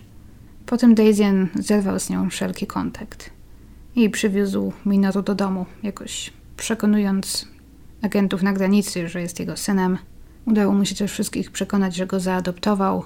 To był nawet jakoś jego akt urodzenia, który miał wskazywać na to, że chłopiec urodził się w Albuquerque i że on i Gerli byli biologicznymi rodzicami.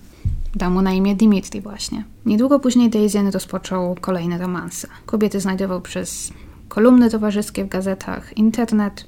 Rozpoczął nawet romans ze swoją fryzjerką.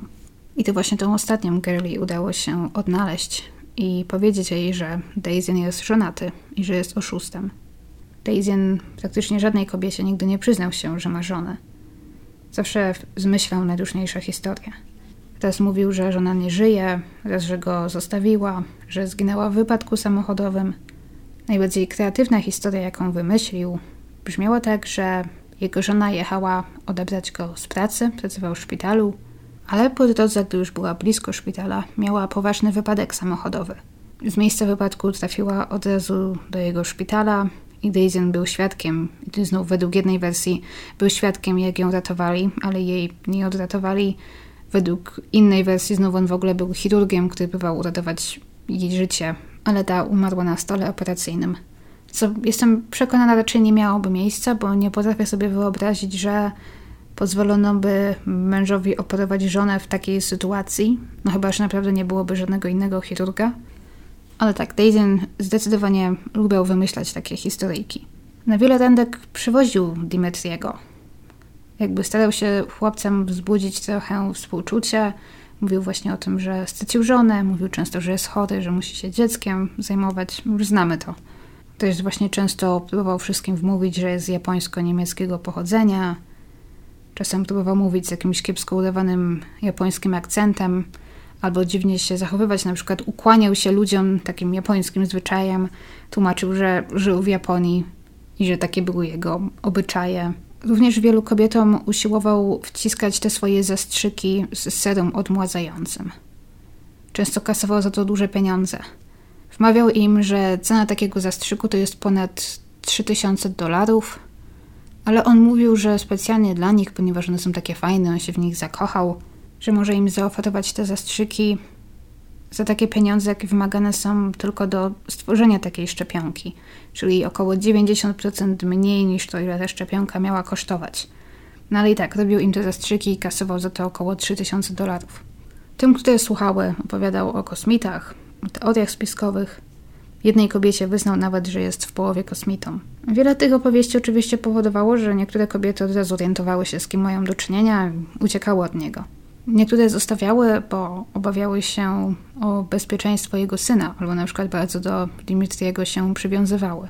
Mam też wrażenie, że wiele z nich gdzieś tam czuło się w obowiązku może mu pomóc, w szczególności pomóc mu z Dimitrim, ponieważ Daisy właśnie utrzymywał, że jest chory. Często też właśnie odstawiał takie szopki, że na przykład niby kaszlał krwią, pojawił się z zakrwawioną chusteczką albo chodził z kroplówką podpiętą do ramienia i tak dalej. Często też był widziany, jak wstrzykuje sobie coś, co utrzymywał je z morfiną. Jedna z takich kobiet zauważyła też, że jego wtedy już trzyletni syn Dimitri zdaje się być zaniedbany, a na jego ciele są trudne do wytłumaczenia siniaki. Chłopiec poza tym unikał ojca, bał się go i był zachwycony, gdy opiekował się nim ktoś inny. A jego odpowiedzi były nietypowe podobno dla trzyletniego dziecka, bardzo dziwne i robotyczne.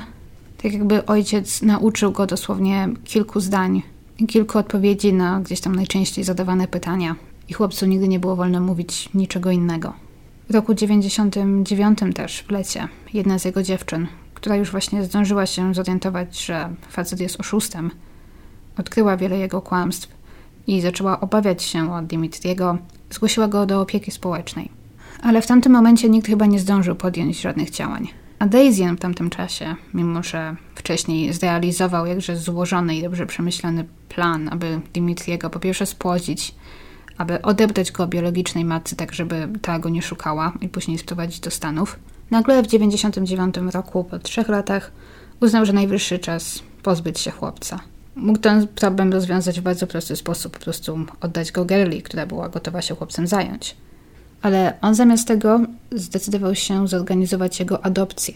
I w sierpniu pojawił się w klinice adopcyjnej, znów ze swoją historią, że umiera na białaczkę, że nie ma żadnych krewnych, że zostało mu pewnie kilka miesięcy życia i że chce oddać chłopca do adopcji i upewnić się, że ma dobre życie, zanim umrze. i gdzie jego cudaczne historie wiele osób przekonywały, tak proces adopcji, który oczywiście wymaga wielu dokumentów, szybko udowodnił, że coś jest nie tak. Po pierwsze, Honsenkoft miał akt urodzenia wystawiony w Nowym Meksyku, sugerujący, że chłopiec tam się urodził, ale nie było żadnych innych dokumentów. Nie było na przykład żadnych dokumentów potwierdzających to, że Gary jest biologiczną matką chłopca. To próbował im przekazać Honsenkoft. Nie było żadnych dowodów, dokumentów na to, że ona była w szpitalu, że urodziła to dziecko, a z tego co rozumiem, w szpitalu powinien być wystawiony jakiś tam akt urodzenia czy coś w tym stylu a Daisy takiego nie miał. Poza tym podobno w procesie adopcyjnym również wymagane są badania krwi obu rodziców jakieś tam inne badania. Nie wiem, czy chodzi o to, żeby ustalić, czy dziecko może w przyszłości mieć może jakieś choroby genetyczne. Ale tak, Daisy musiał sobie te badania zrobić, musiał przesłać im wyniki i z tych badań od razu wynikało, że jest zdrów jak ryba i że wcale nie umiera na białaczkę.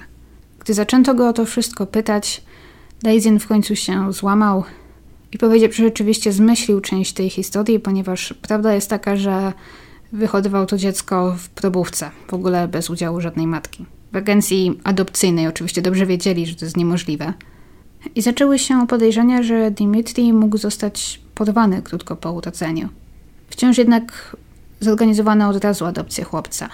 Wszyscy podejrzewali, że Daisy jest niezrównoważony, niepoczytalny i że dla dziecka będzie lepiej, jeżeli po prostu przekażą go innej rodzinie, jeżeli Daisy chce go oddać. A śledztwo i postępowanie przeciwko niemu może ruszyć później. I tak też się stało, do adopcji doszło 27 sierpnia.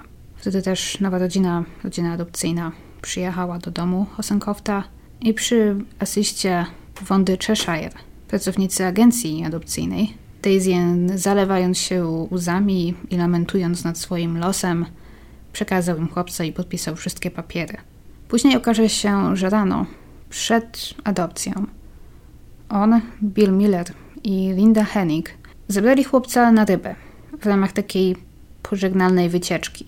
Pod koniec też zrobili sobie wspólne zdjęcie, uśmiechając się na nim, wyglądając jak zwyczajna rodzina na wycieczce.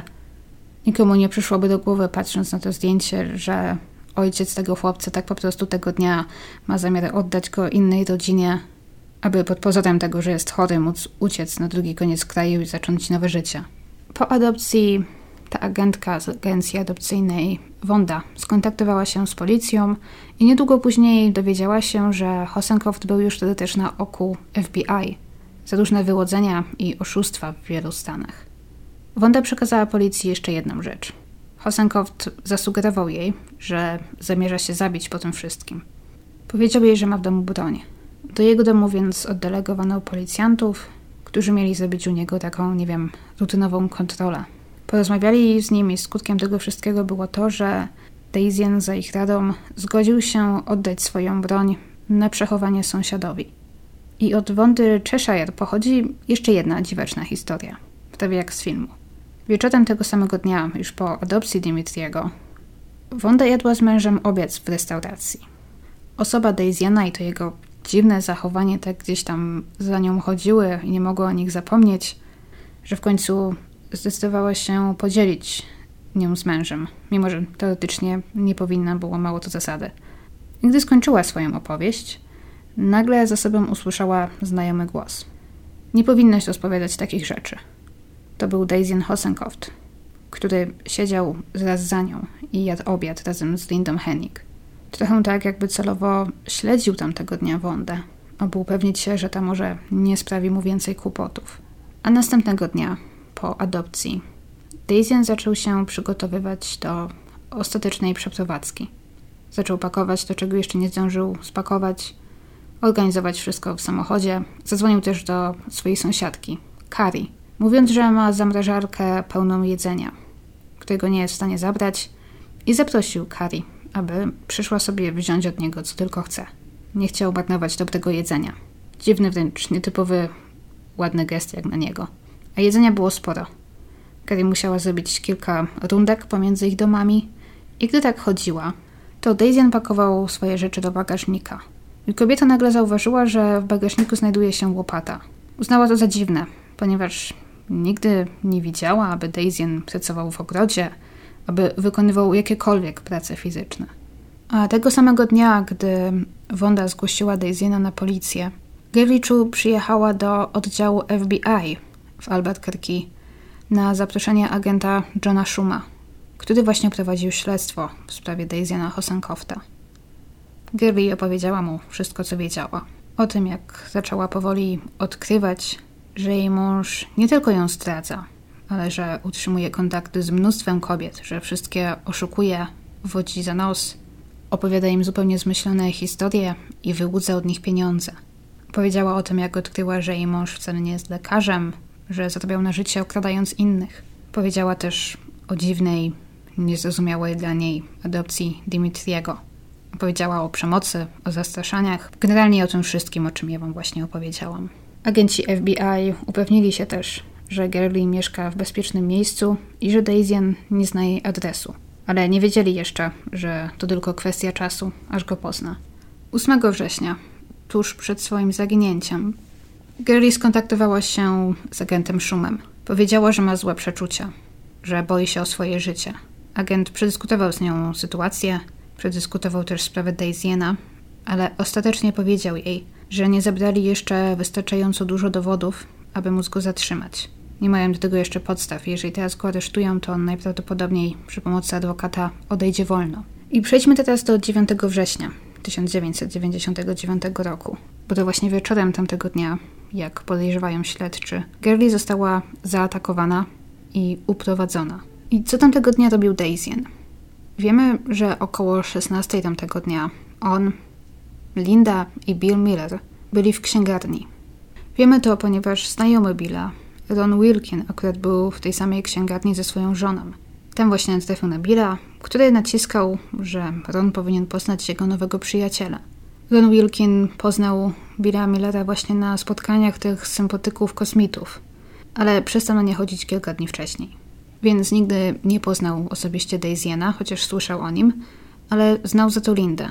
Przeszli więc do kawiarni przylegającej do księgarni i tam Ronowi przedstawiono Daisy'ena Hosenkofta, który siedział przy stoliku z Lindą Hennig. Daisyen niewiele wtedy mówił i wyglądał na zmęczonego, poirytowanego. Choruje na białaczkę, dlatego jest taki. Linda zaoferowała wyjaśnienie. Ron podobno nigdy nie zapomniał tego spotkania. Zauważył, że Linda, którą znał, którą uważał za pewną siebie, odważną kobietę, która zawsze miała wszystko pod kontrolą, nagle była zupełnie inną osobą. Wyraźnie schudła, miała brudne ubrania, podrgane włosy i mówiła w taki nieskładny, podekscytowany sposób. Zaczynała zdania, których nie kończyła, mówiąc o czymś nagle z dziwnego powodu podnosiła głos i tak dalej. I tak właśnie zupełnie nieproszona, Linda zaczęła opowiadać Tonowi, którego też nie znała aż tak dobrze, o swoim życiu seksualnym. Powiedziała mu, że gdy uprawia seks z Hosenkoftem, to oboje zmieniają się w koty albo w lwy. I ten koci seks właśnie powrócił w jej opowieściach potem jeszcze kilka razy i stał się takim dosyć znanym faktem na temat sprawy właśnie, ze względu na swoją osobliwość. Gdy w pewnym momencie Linda oddaliła się na chwilę od stolika, ku uldze Rona, który wcale nie chciał słuchać o tym kocim seksie, Daisyen zdenerwował się, gdy nagle stracił ją z oczu i przywołał ją przez krótkofalówkę. Bo tak, tamtego dnia oboje mieli przy sobie krótkofalówki z jakiegoś powodu. W czasie tego spotkania padło jeszcze kilka dziwnych komentarzy.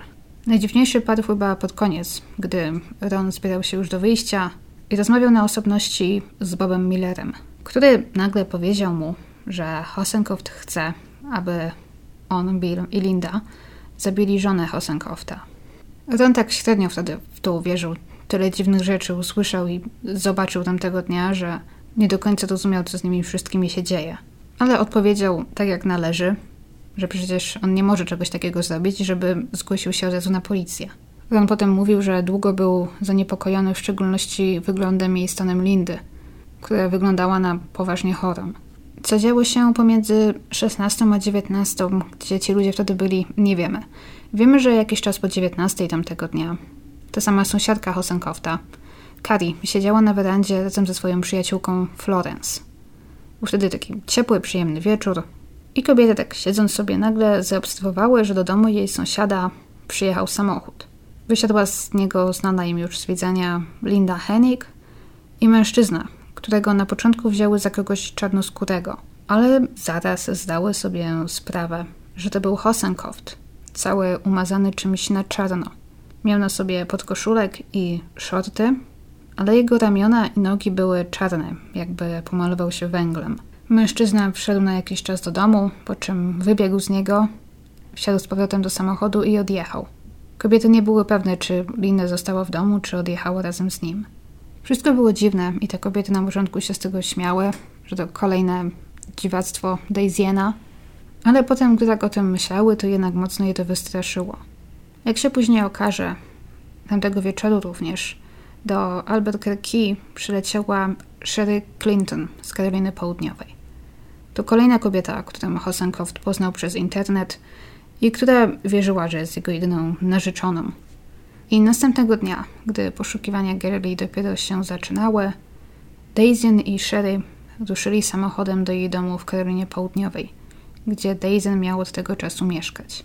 Sherry nie miała bladego pojęcia, że Daisy miał żonę, która akurat tamtej nocy zaginęła. I to w Charleston w Karolinie Południowej po niecałych dwóch tygodniach po tym, gdy wykonał te telefony z groźbami, Daisy został zatrzymany. Z czasem zostaną też zatrzymani Linda Hennig i Bill. Na początku byli tylko przesłuchiwani. Nie było wystarczających dowodów, aby ich zatrzymywać i policjanci chcieli działać ostrożnie. Nikt też nie chciał odpowiedzieć na pytanie, co stało się z Gerli. Ale Bill Miller podczas jednego z wielu przesłuchań miał zadać ciekawe pytanie. Czy psy topiące mogą wyczuć ciało, jeżeli jest zakopane sześć stóp pod ziemią? W październiku 1999 roku doszło do ponownego już przeszukania zarówno domów Lindy, jak i Billa Millera. Policjanci powracali do ich domów i łącznie przeszukiwali je kilka razy. Tym razem policjanci w domu Lindy znaleźli szarą plandekę, taką samą jak tą, którą znaleziono koło Magdaliny. Odkryto też, że Bill Miller czasem polował i łowił ryby. Wśród polowanych przez niego zwierząt były właśnie jelenie, sarny, a co do łowienia ryb, to używał przynęt z piórami. Właśnie takimi, jakie znaleziono na dywanie w mieszkaniu Gerli. I po zebraniu wystarczającej, według nich, liczby dowodów, policjanci zaczęli szykować się do kolejnych aresztowań, ponieważ w tamtym czasie jedynie Daisy Hosenkopf przebywał w areszcie. Pod koniec października zatrzymali Lindę Hennig, która w tamtym czasie zachowywała się coraz dziwniej. Nagle w ogóle przestała chodzić do pracy, przestała się kontaktować ze znajomymi, przestała pojawiać się na swoim domu, zamiast tego mieszkała w motelu i zachowywała się jak paranoiczka. Ten jej były chłopak, Steve Zachary, chciał sfinansować dla niej dobrego adwokata. Pomimo jej ostatniego dziwacznego zachowania, nawet jej gruźb, wciąż wierzył, że Linda nie skrzywdziłaby muchy. Chciał jej pomóc wydostać się z tej dziwnej sytuacji, w jakiej się znalazła. Uważał, że jeżeli Linda zrobiła coś złego, to, że została do tego jakoś zmanipulowana, zaczął nawet się zastanawiać, czy Hosenkow podawał Lindzie jakieś narkotyki, albo czy może ją jakoś nie zahipnotyzował nawet. Wtedy też adwokat Lindy podzielił się z policjantami ważną informacją, która temu powiedziała, którą adwokat uznał, policjanci powinni wiedzieć. W suficie w garażu swojego domu Linda ukryła miecz. Miecz, który wcześniej zakupił Hosenkow i który podarował jej jako prezent. Nie był to byle jaki miecz, bo ninja to, czyli taki miecz używany przez wojowników ninja w feudalnej Japonii. Na uchwycie i na ostrzu znaleziono krew. Krew na uchwycie okazała się być krwią należącą do Leizyna Hosenkofta, ale niestety tej na ostrzu było zbyt mało, aby móc z czymkolwiek ją porównać, wydzielić jakiś profil DNA. Potwierdzono jedynie, że była to krew ludzka. Później Linda Hennig przeszła przez serię wielu spotkań z psychiatrą i po takiej ewaluacji dr Dietz ocenił, że Linda ma wiele cech narcystycznych, ale również, że jest podatna na manipulacje, ma też tendencję do odrzucania wszystkiego, co konwencjonalne i typowe. I zamiast szukać najprostszych wyjaśnień, Linda wyjaśnia świat wokół siebie teoriami spiskowymi i tym, że wszyscy działają na jej szkodę. Wierzyła w szczególności w to, że pośród nich, pośród ludzi żyją kosmici i że prawie wszystko, co się dzieje w jej życiu jest rządowym spiskiem. Uznała, że jej aresztowanie również jest rządowym spiskiem. ponieważ Linda wiedziała, czy odkryła za dużo. Przez jakiś czas więc Hosenkow i Hennig przebywali w więzieniu i mieli zakaz kontaktowania się ze sobą. Zakaz ten złamali, pisząc do siebie listy. Stosowali taki system, że listy wysyłali do znajomego Lindy, który później przesyłał je do właściwego adresata. Gdy policjanci się w tym połapali i przejęli te listy, odkryli, że spora część jest pisana szyfrem i że rozmawiają między sobą o osobach zamieszanych w sprawę, jak i o śledczych i prokuratorach. Niektóre z tych listów nawet sugerowały, że planują zamach na kluczowe osoby w sprawie. Pomimo, że oboje byli zatrzymani, śledztwo wciąż trwało. Policjanci odkryli m.in., że Linda Hennig 8 września 1999 roku w Home Depot, czyli w takim odpowiedniku Castoramy w Albuquerque, zakupiła szarą plandekę. Sprawdzenie aktywności na jej koncie i na jej kartach wykazało, że o 22.18 w wieczór zaginięcia Gerli, po tym gdy wierzono kobieta już została zaatakowana, Linda kupiła w Walmartie latarkę i baterię do niej. Walmart ten znajdował się zaledwie 2 km od mieszkania Gerli. W tym samym czasie trwały też poszukiwania ciała Gerli. Wierzono, że jej ciało zostało zakopane gdzieś w okolicach Magdaliny, gdzie wcześniej znaleziono jej ubrania. Przeszukano wiele kilometrów kwadratowych pustyni, przeszukano opuszczone budynki w okolicy, jaskinie, opuszczoną kopalnię, ani śladu zaginionej. W tamtym czasie znaleziono też i przepadano odkurzacz parowy do dywanów, który znaleziono pośród rzeczy Daisyna Hosenkofta. Policjanci podejrzewali, że użyto go do usunięcia śladów z dywanu Girly. W zbiorniku odkurzacza istotnie znaleziono kocie i psie futro oraz futro jelenia. I znów niektóre z tych włókien były pofarbowane. Policjanci wciąż pamiętali, że przynęt z takim futrem, z takimi włóknami Bill Miller używał właśnie do łowienia ryb. W odkurzaczu znaleziono też niewielkie, rozpuszczone w wodzie oczywiście, ale znaleziono niewielkie ilości krwi. Znów niestety nie było jej wystarczająco dużo, aby wydzielić z niej profil DNA. Ustalenie tego wszystkiego, zebranie tych wszystkich dowodów zajmowało mnóstwo czasu. Bob Miller, ich trzeci podejrzany, został aresztowany dopiero 12 lutego 2001 roku. Policjanci musieli być ostrożni, ponieważ wiedzieli, że Bill ma w swoim posiadaniu dużo broni palnej. Nie chcieli ryzykować i zatrzymywać go w jego domu, ryzykować strzelaniny. Obserwowali więc jego dom i ostatecznie został aresztowany, gdy wyszedł z domu do restauracji coś zjeść. Zaprowadzono go do pokoju przesłuchań, gdzie zostawiono go samego. Policjant poszedł po telefon komórkowy, aby zatrzymany mógł zadzwonić po swojego adwokata – i w tym czasie policjanci obserwujący Millera przez monitoring zobaczyli coś dziwacznego. Bill zaczął wyciągać coś ze swoich skarpetek i to zjadać. Pobiegli go powstrzymać i zmusili go do wyplucia, jak się okazało, kilku przerzutych wizytówek. Przypuszcza się, że Bill miał przy sobie wizytówki, miał kontakt do osób, które były albo jakoś zamieszane w sprawę, albo z którymi miał się kontaktować w razie jakichś kłopotów ale teraz nie chciał, aby te wpadły w ręce policji. Dlatego zdecydował się je zjeść. Tymczasem Daisy Hosenkoft zaczął odkrywać, że więzienia w Nowym Meksyku są wyjątkowo niebezpieczne. To, co tam widział i czego doświadczył, spowodowało, że w końcu zdecydował się zaproponować policji układ. On przyzna się do morderstwa Gerli w zamian za transfer do więzienia w Wyoming. I istotnie w roku 2002 przyznał się przed sądem do morderstwa. Zeznał, że to on był, w cudzysłowie, mózgiem operacji, ale powiedział, że to Bill Miller dokonał morderstwa. Hosenkoft opowiedział o wszystkim dokładnie w sądzie. Powiedział w dziwaczny dla siebie sposób.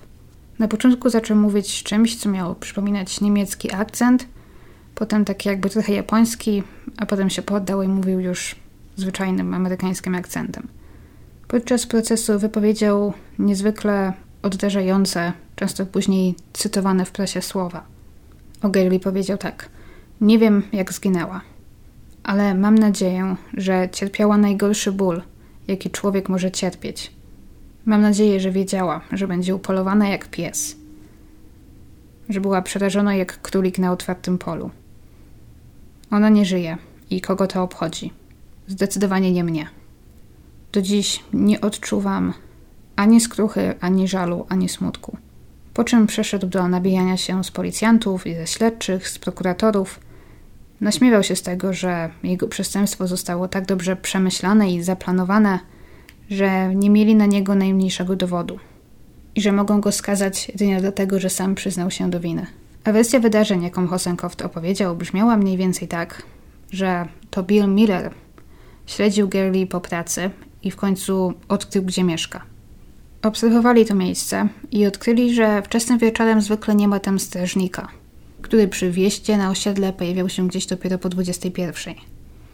Zeznał, że do ataku i do porwania na Gerli doszło pomiędzy 17 a 18, co nie zgadza się z dowodami, bo wtedy Gerli dopiero ledwie wyszła z pracy, zatrzymała się jeszcze na poczcie i wiemy, że o 19.03 żyła, ponieważ wykonała telefon do firmy telekomunikacyjnej.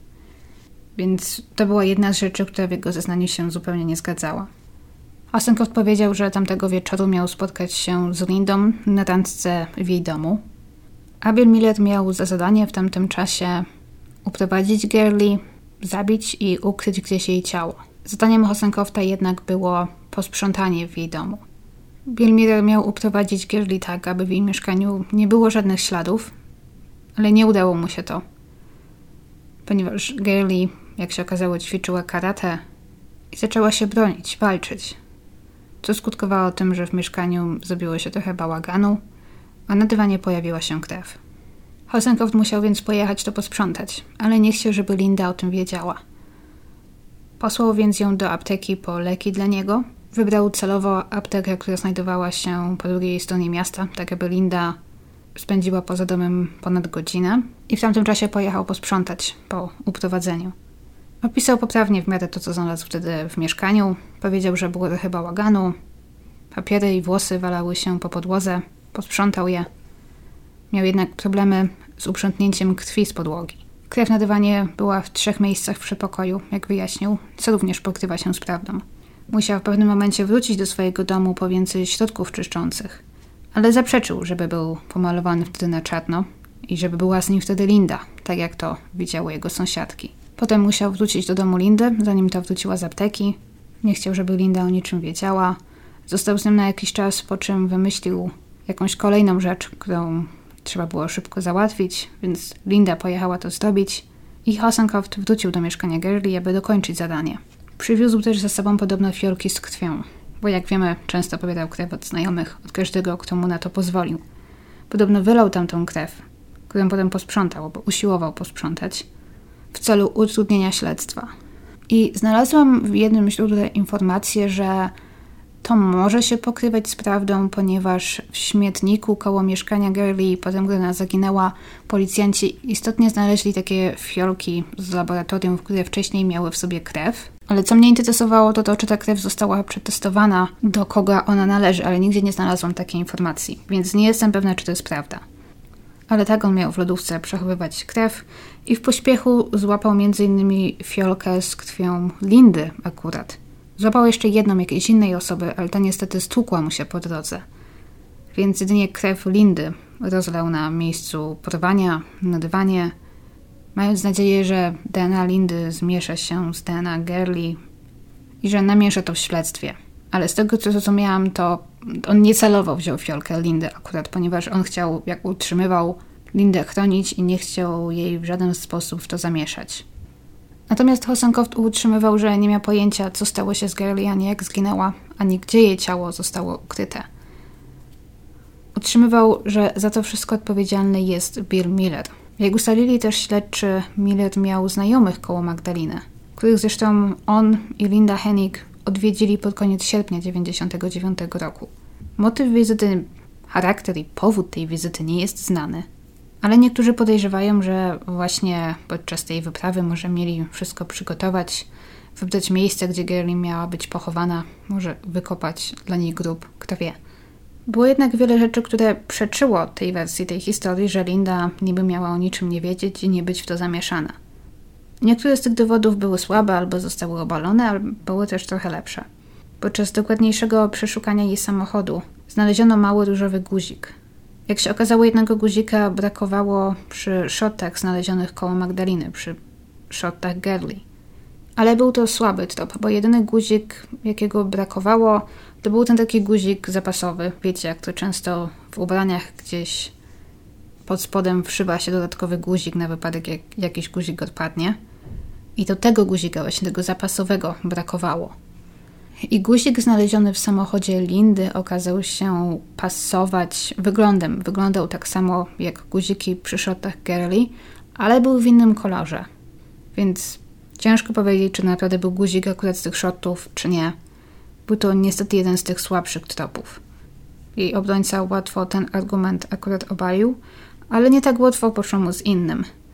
Bo jak się później okazało, na tej plandece znalezionej koło Magdaliny znaleziono również włos, który, jak ustalił to ekspert sądowy, należał do Lindy Hennig.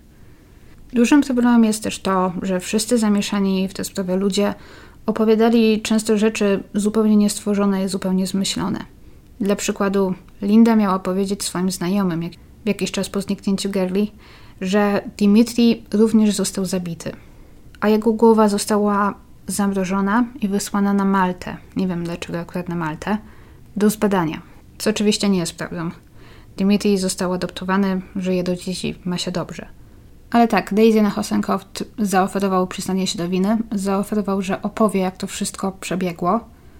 I tak, obciążył siebie, mówiąc, że to on wszystko zaplanował, że to on chciał śmierci Girly, że Bill Miller to dla niego zrobił, ale że Linda Hennig o niczym nie wiedziała i nie miała z tym nic wspólnego. W efekcie Daisy Hosenkoft został skazany na 90 lat więzienia, czyli na dożywocie praktycznie, i ostatecznie na jego prośbę istotnie został przeniesiony do spokojniejszego więzienia w Wyoming. Linda Hennig, mimo że ten próbował udowodnić i przekonać, że nie jest zupełnie winna i że o niczym nie wiedziała, została przez ławę przysięgłych uznana winną współudziału w morderstwie i porwaniu. Założono, że Linda musiała w jakimś stopniu być w to wszystko zamieszana. Podejrzewa się też, że mogła Hasenkoftowi użyczyć swoje auto lub Bobowi Millerowi, zależy, ponieważ jak znów wykazała jej działalność na koncie, w tamtych dniach Linda prawie codziennie jeździła na stację, aby zatankować swój samochód. Za każdym razem prawie że do pełna, tak jakby cały dzień, nie wiem, jeździła gdzieś z miejsca na miejsce w dużych odległościach, także auto cały czas wymagało tankowania co nie zgadza się z jej i z Hosenkofta wersją, że poza załatwieniem dla niego tych kilku spraw nie opuszczała Albuquerque. Poza tym jest jeszcze ten zakup w Walmartie o 22. Dlaczego ktoś nagle o 22 wieczorem potrzebowałby silnej latarki z bateriami? Jeżeli nie po to, aby pojechać gdzieś na pustynię, gdzie niczego nie widać, żeby na przykład zakopać ciało. Niektóre te dowody może można nazwać poszlakowymi, ale dla ławy przysięgłych wystarczyły. Linda została skazana na 73 lata więzienia. Ale zdziwienie, mimo że podobnego wyroku spodziewano się w przypadku Billa Millera, to akurat w tym wypadku ława przysięgłych uznała, że dowody przeciwko niemu są zbyt słabe i mężczyzna został skazany na jedynie rok w zawieszeniu. Z tego co pamiętam, jedynie za utrudnienie śledztwa, chyba tylko to mu udowodniono. I jest to rzecz dziwna, no bo z jednej strony Daisy Hosenkow w swoim zeznaniu obciążył bezpośrednio Billa Millera, mówiąc, że to on jest odpowiedzialny za uprowadzenie Gerli, że to on jest odpowiedzialny za zabicie jej i ukrycie jej ciała. Ale ława przysięgłych nie dała temu wiary. Podejrzewano, że Bill Miller mógł być zupełnie niewinny. Oraz, że zupełnie nie miał żadnego motywu, aby chcieć skrzywdzić Gerli. Jak i w odróżnieniu od Hosenkofta i Lindy nie miał żadnego dobrego motywu. Poza tym miał żonę i dzieci, więc ryzykował trochę więcej. No i właśnie mówiąc o motywach, no to motyw Hosenkofta jest tutaj raczej dosyć jasny. Po pierwsze, nienawidził Gerli z każdego możliwego powodu. Po drugie, jeżeli Gerli nagle zniknęła, to nie musiał z nią już dzielić majątku. Oszacowano, że gdyby rozwód doszedł do skutku, to Hosenkow musiałby zapłacić Gerli 57 tysięcy dolarów. Pieniądze to jest mocny motyw zwykle. On sam jednak uważał, że to nie miało nic wspólnego z pieniędzmi. Przekonywał, że chodziło o Dimitriego, że Gerli chciała mu go odebrać, dlatego jej się pozbył. Ale te jego przekonywania nie mają absolutnie żadnego sensu, ponieważ było zupełnie na odwrót. Gerli zrzekła się prawda chłopca, mając nadzieję, że mąż zostawi ją w spokoju. A Hosankow tak czy inaczej na końcu oddał chłopca do adopcji, więc to wszystko w ogóle nie ma sensu. Motyw Lindy uznano był taki, że kobieta była obsesyjnie zakochana w Daisyenie. Może nawet jakoś zupełnie przez niego omotana, zmanipulowana. Poniekąd Daisyen wyprał jej mózg. I udział w uprowadzeniu Gerli i pomoc miały być dowodem miłości z jej strony. I podczas procesu Lindy prokurator powiedział też coś, co wszystkim ławnikom mocno zapadło w pamięć i miało zapewne duży wpływ na ich decyzję. Powiedział on, że Linda podczas jednego z przesłuchań miała im zasugerować, że albo ona, albo Daisyen zjedli ciało Gerli, albo jakiś jego fragment. Dlatego też nikt nie może jej znaleźć. I jest to też coś, co jest często powtarzane, wręcz jako fakt. Niektórzy wręcz są przekonani, że oni istotnie ją zjedli. Ale to wyszło od prokuratora i szczerze nie ma o tym zbyt wielu szczegółów. I biorąc pod uwagę historie, jakie ta kobieta opowiadała, na przykład o tym wysyłaniu głowy na Maltę i kosmitach, nie wiem, czy w cokolwiek tak naprawdę można jej wierzyć. I dochodząc do motywów Billa Millera, no właśnie, tutaj nie mamy żadnego dobrego. Nie wiadomo nic o tym, aby Hosenkoft mu za coś zapłacił. Można jedynie podejrzewać, że Hosenkoft istotnie jakoś go zmanipulował, ale męczy mnie ten motyw z tym zwierzęcym futrem, tymi piórkami i tym, że Bob Miller łowił ryby. Po pierwsze, dlaczego te rzeczy, dlaczego jego przynęty miałyby się nagle znaleźć na dywanie Gerli? Wyjaśnienie jest takie, że gdy Gerli została zaatakowana w swoim mieszkaniu, to jej ciało położono właśnie na tej plandece. W plandekę ciało zostało zawinięte, po czym ciało zostało wyniesione do samochodu w tej plandece i samochodem stamtąd zabrane. Prawdopodobnie po to, żeby właśnie w samochodzie nie zostały żadne ślady. I wierzy się, że ta plandeka właśnie musiała przez jakiś czas wcześniej znajdować się albo w samochodzie Billa Millera, albo w jego domu czy garażu. I może jakoś w ten sposób to futro, te włókna przetransportowały się najpierw na plandekę, a z plandeki na dywan. Jest to naciągane, ale eksperci przekonywali, że takie rzeczy istotnie mają miejsce. I do dziś do końca nie wiadomo, co dokładnie miało miejsce. Kto uprowadził Gerli, kto był w to zamieszany, a kto nie. Uważa się jednak, że to albo Linda Hennig, albo Bill Miller tamtego wieczoru zapukali do jej drzwi z jakąś zmyśloną historyjką. Ciężko powiedzieć, co to było. Niektórzy uważają, że to była Linda, ponieważ Gary prędzej zaufałaby kobiecie i kobiecie utworzyła drzwi. Inni uważają, że był to Bill Miller, ponieważ Bill Miller pracował jako taki majster złota rączka. I uważano, że właśnie w jakimś uniformie z narzędziami zapukał do jej drzwi, mówiąc, że nie wiem, dzień dobry pani, mieliśmy tutaj zgłoszenie, że pani okno się nie domyka, czy coś się przyszedłem sprawdzić. Coś w tym stylu, no i ona otworzyła drzwi. W drzwiach została zaatakowana, o czym świadczą ślady na dywanie. Natomiast porywacze najwyraźniej nie spodziewali się oporu. Gerli miała być uprowadzona tak, żeby nie został po tym żaden ślad. Ale Gerli zastosowała swoje nowo nabyte techniki sztuk walki i zaczęła walczyć, zaczęła się bronić. Coś, co mnie uderzyło, to to, że gdy czytałam o tej sprawie, to nigdzie nie było nic na przykład z przesłuchań sąsiadów, wszystko brzmi tak, jakby nikt z sąsiadów niczego nie słyszał, niczego nie widział. Co jest dziwne, bo można sobie wyobrazić, że Gerli pewnie nie tylko walczyłaby o życie, darłaby się pewnie w niebogłosy, żeby ktoś ją usłyszał. Z tego co zrozumiałam, to drzwi do jej mieszkania znajdowały się bezpośrednio na zewnątrz chyba, czyli nie było tam żadnego korytarza. Też wszędzie mówione jest, że to mieszkanie było tak bardziej w głębi, na uboczu, na samym końcu, tak aby było troszkę bardziej niewidoczne, ponieważ ona chciała się ukryć. Więc nie wiem, może to jakoś wpłynęło to, że nikt niczego nie słyszał. Mimo to jest to przedziwne. Nie wiadomo ostatecznie, jak Gerli zginęła, czy, czy miał z tym coś wspólnego ten miecz ninja, czy Hosenkoft użył jakichś swoich środków chemicznych, o których twierdził tak dużo wiedział. Ciężko powiedzieć.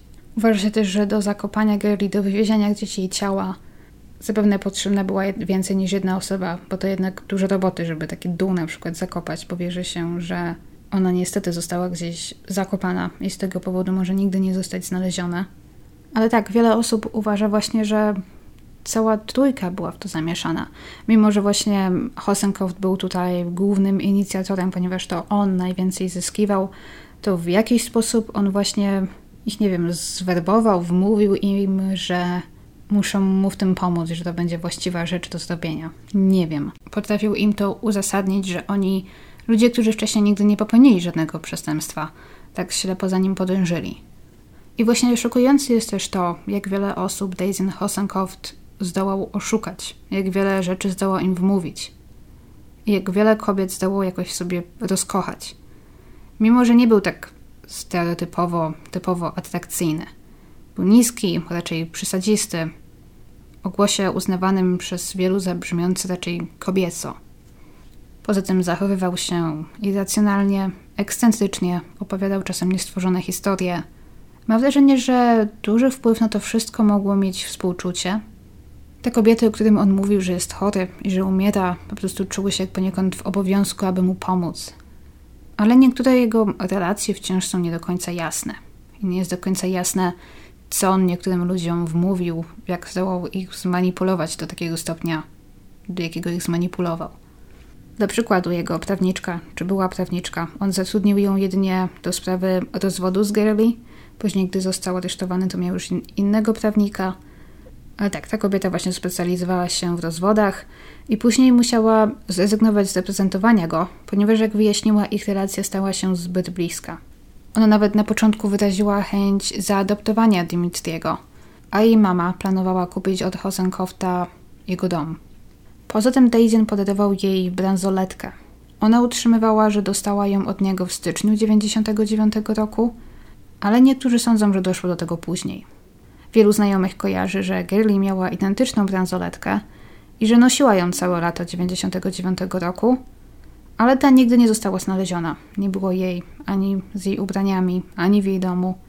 Dlatego są podejrzenia, że Daisyen mógł zabrać Girly biżuterię, m.in. tę bransoletkę, potem gdy ją zaatakował i dał ją w prezencie swojej adwokat.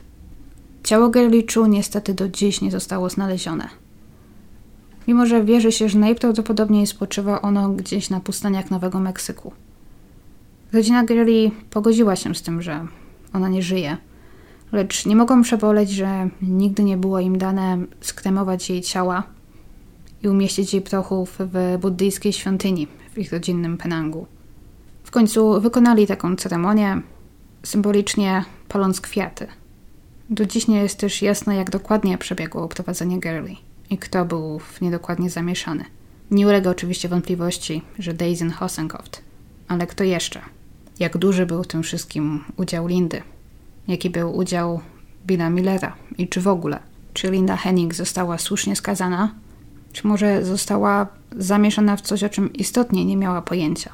Może została zmanipulowana w jakimś stopniu do, przez Osenkowta do pomocy w przestępstwie. Ciężko powiedzieć. Ludzie w tej historii są tak nieprzewidywalni, że tutaj naprawdę wszystko jest możliwe. Nie wiem, czy wy też dostrzegacie takie same podobieństwa pomiędzy dzisiejszą historią a historią z poprzedniego tygodnia.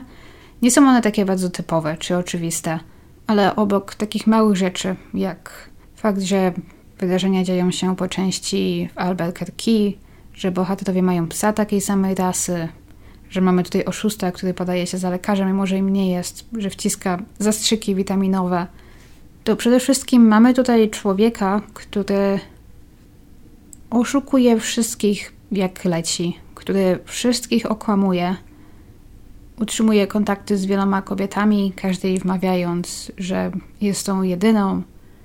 Zdradza objawy jakichś zaburzeń psychicznych, często jakiejś paranoi jest w stanie pociągnąć za sobą innych ludzi. Jest w stanie innych ludzi przekonać do tych swoich paranoi. Jest w stanie namówić ich do tego, nakłonić ich do tego, aby robili to, co on sobie życzy. Jak on tego dokonał osobiście wciąż nie rozumiem.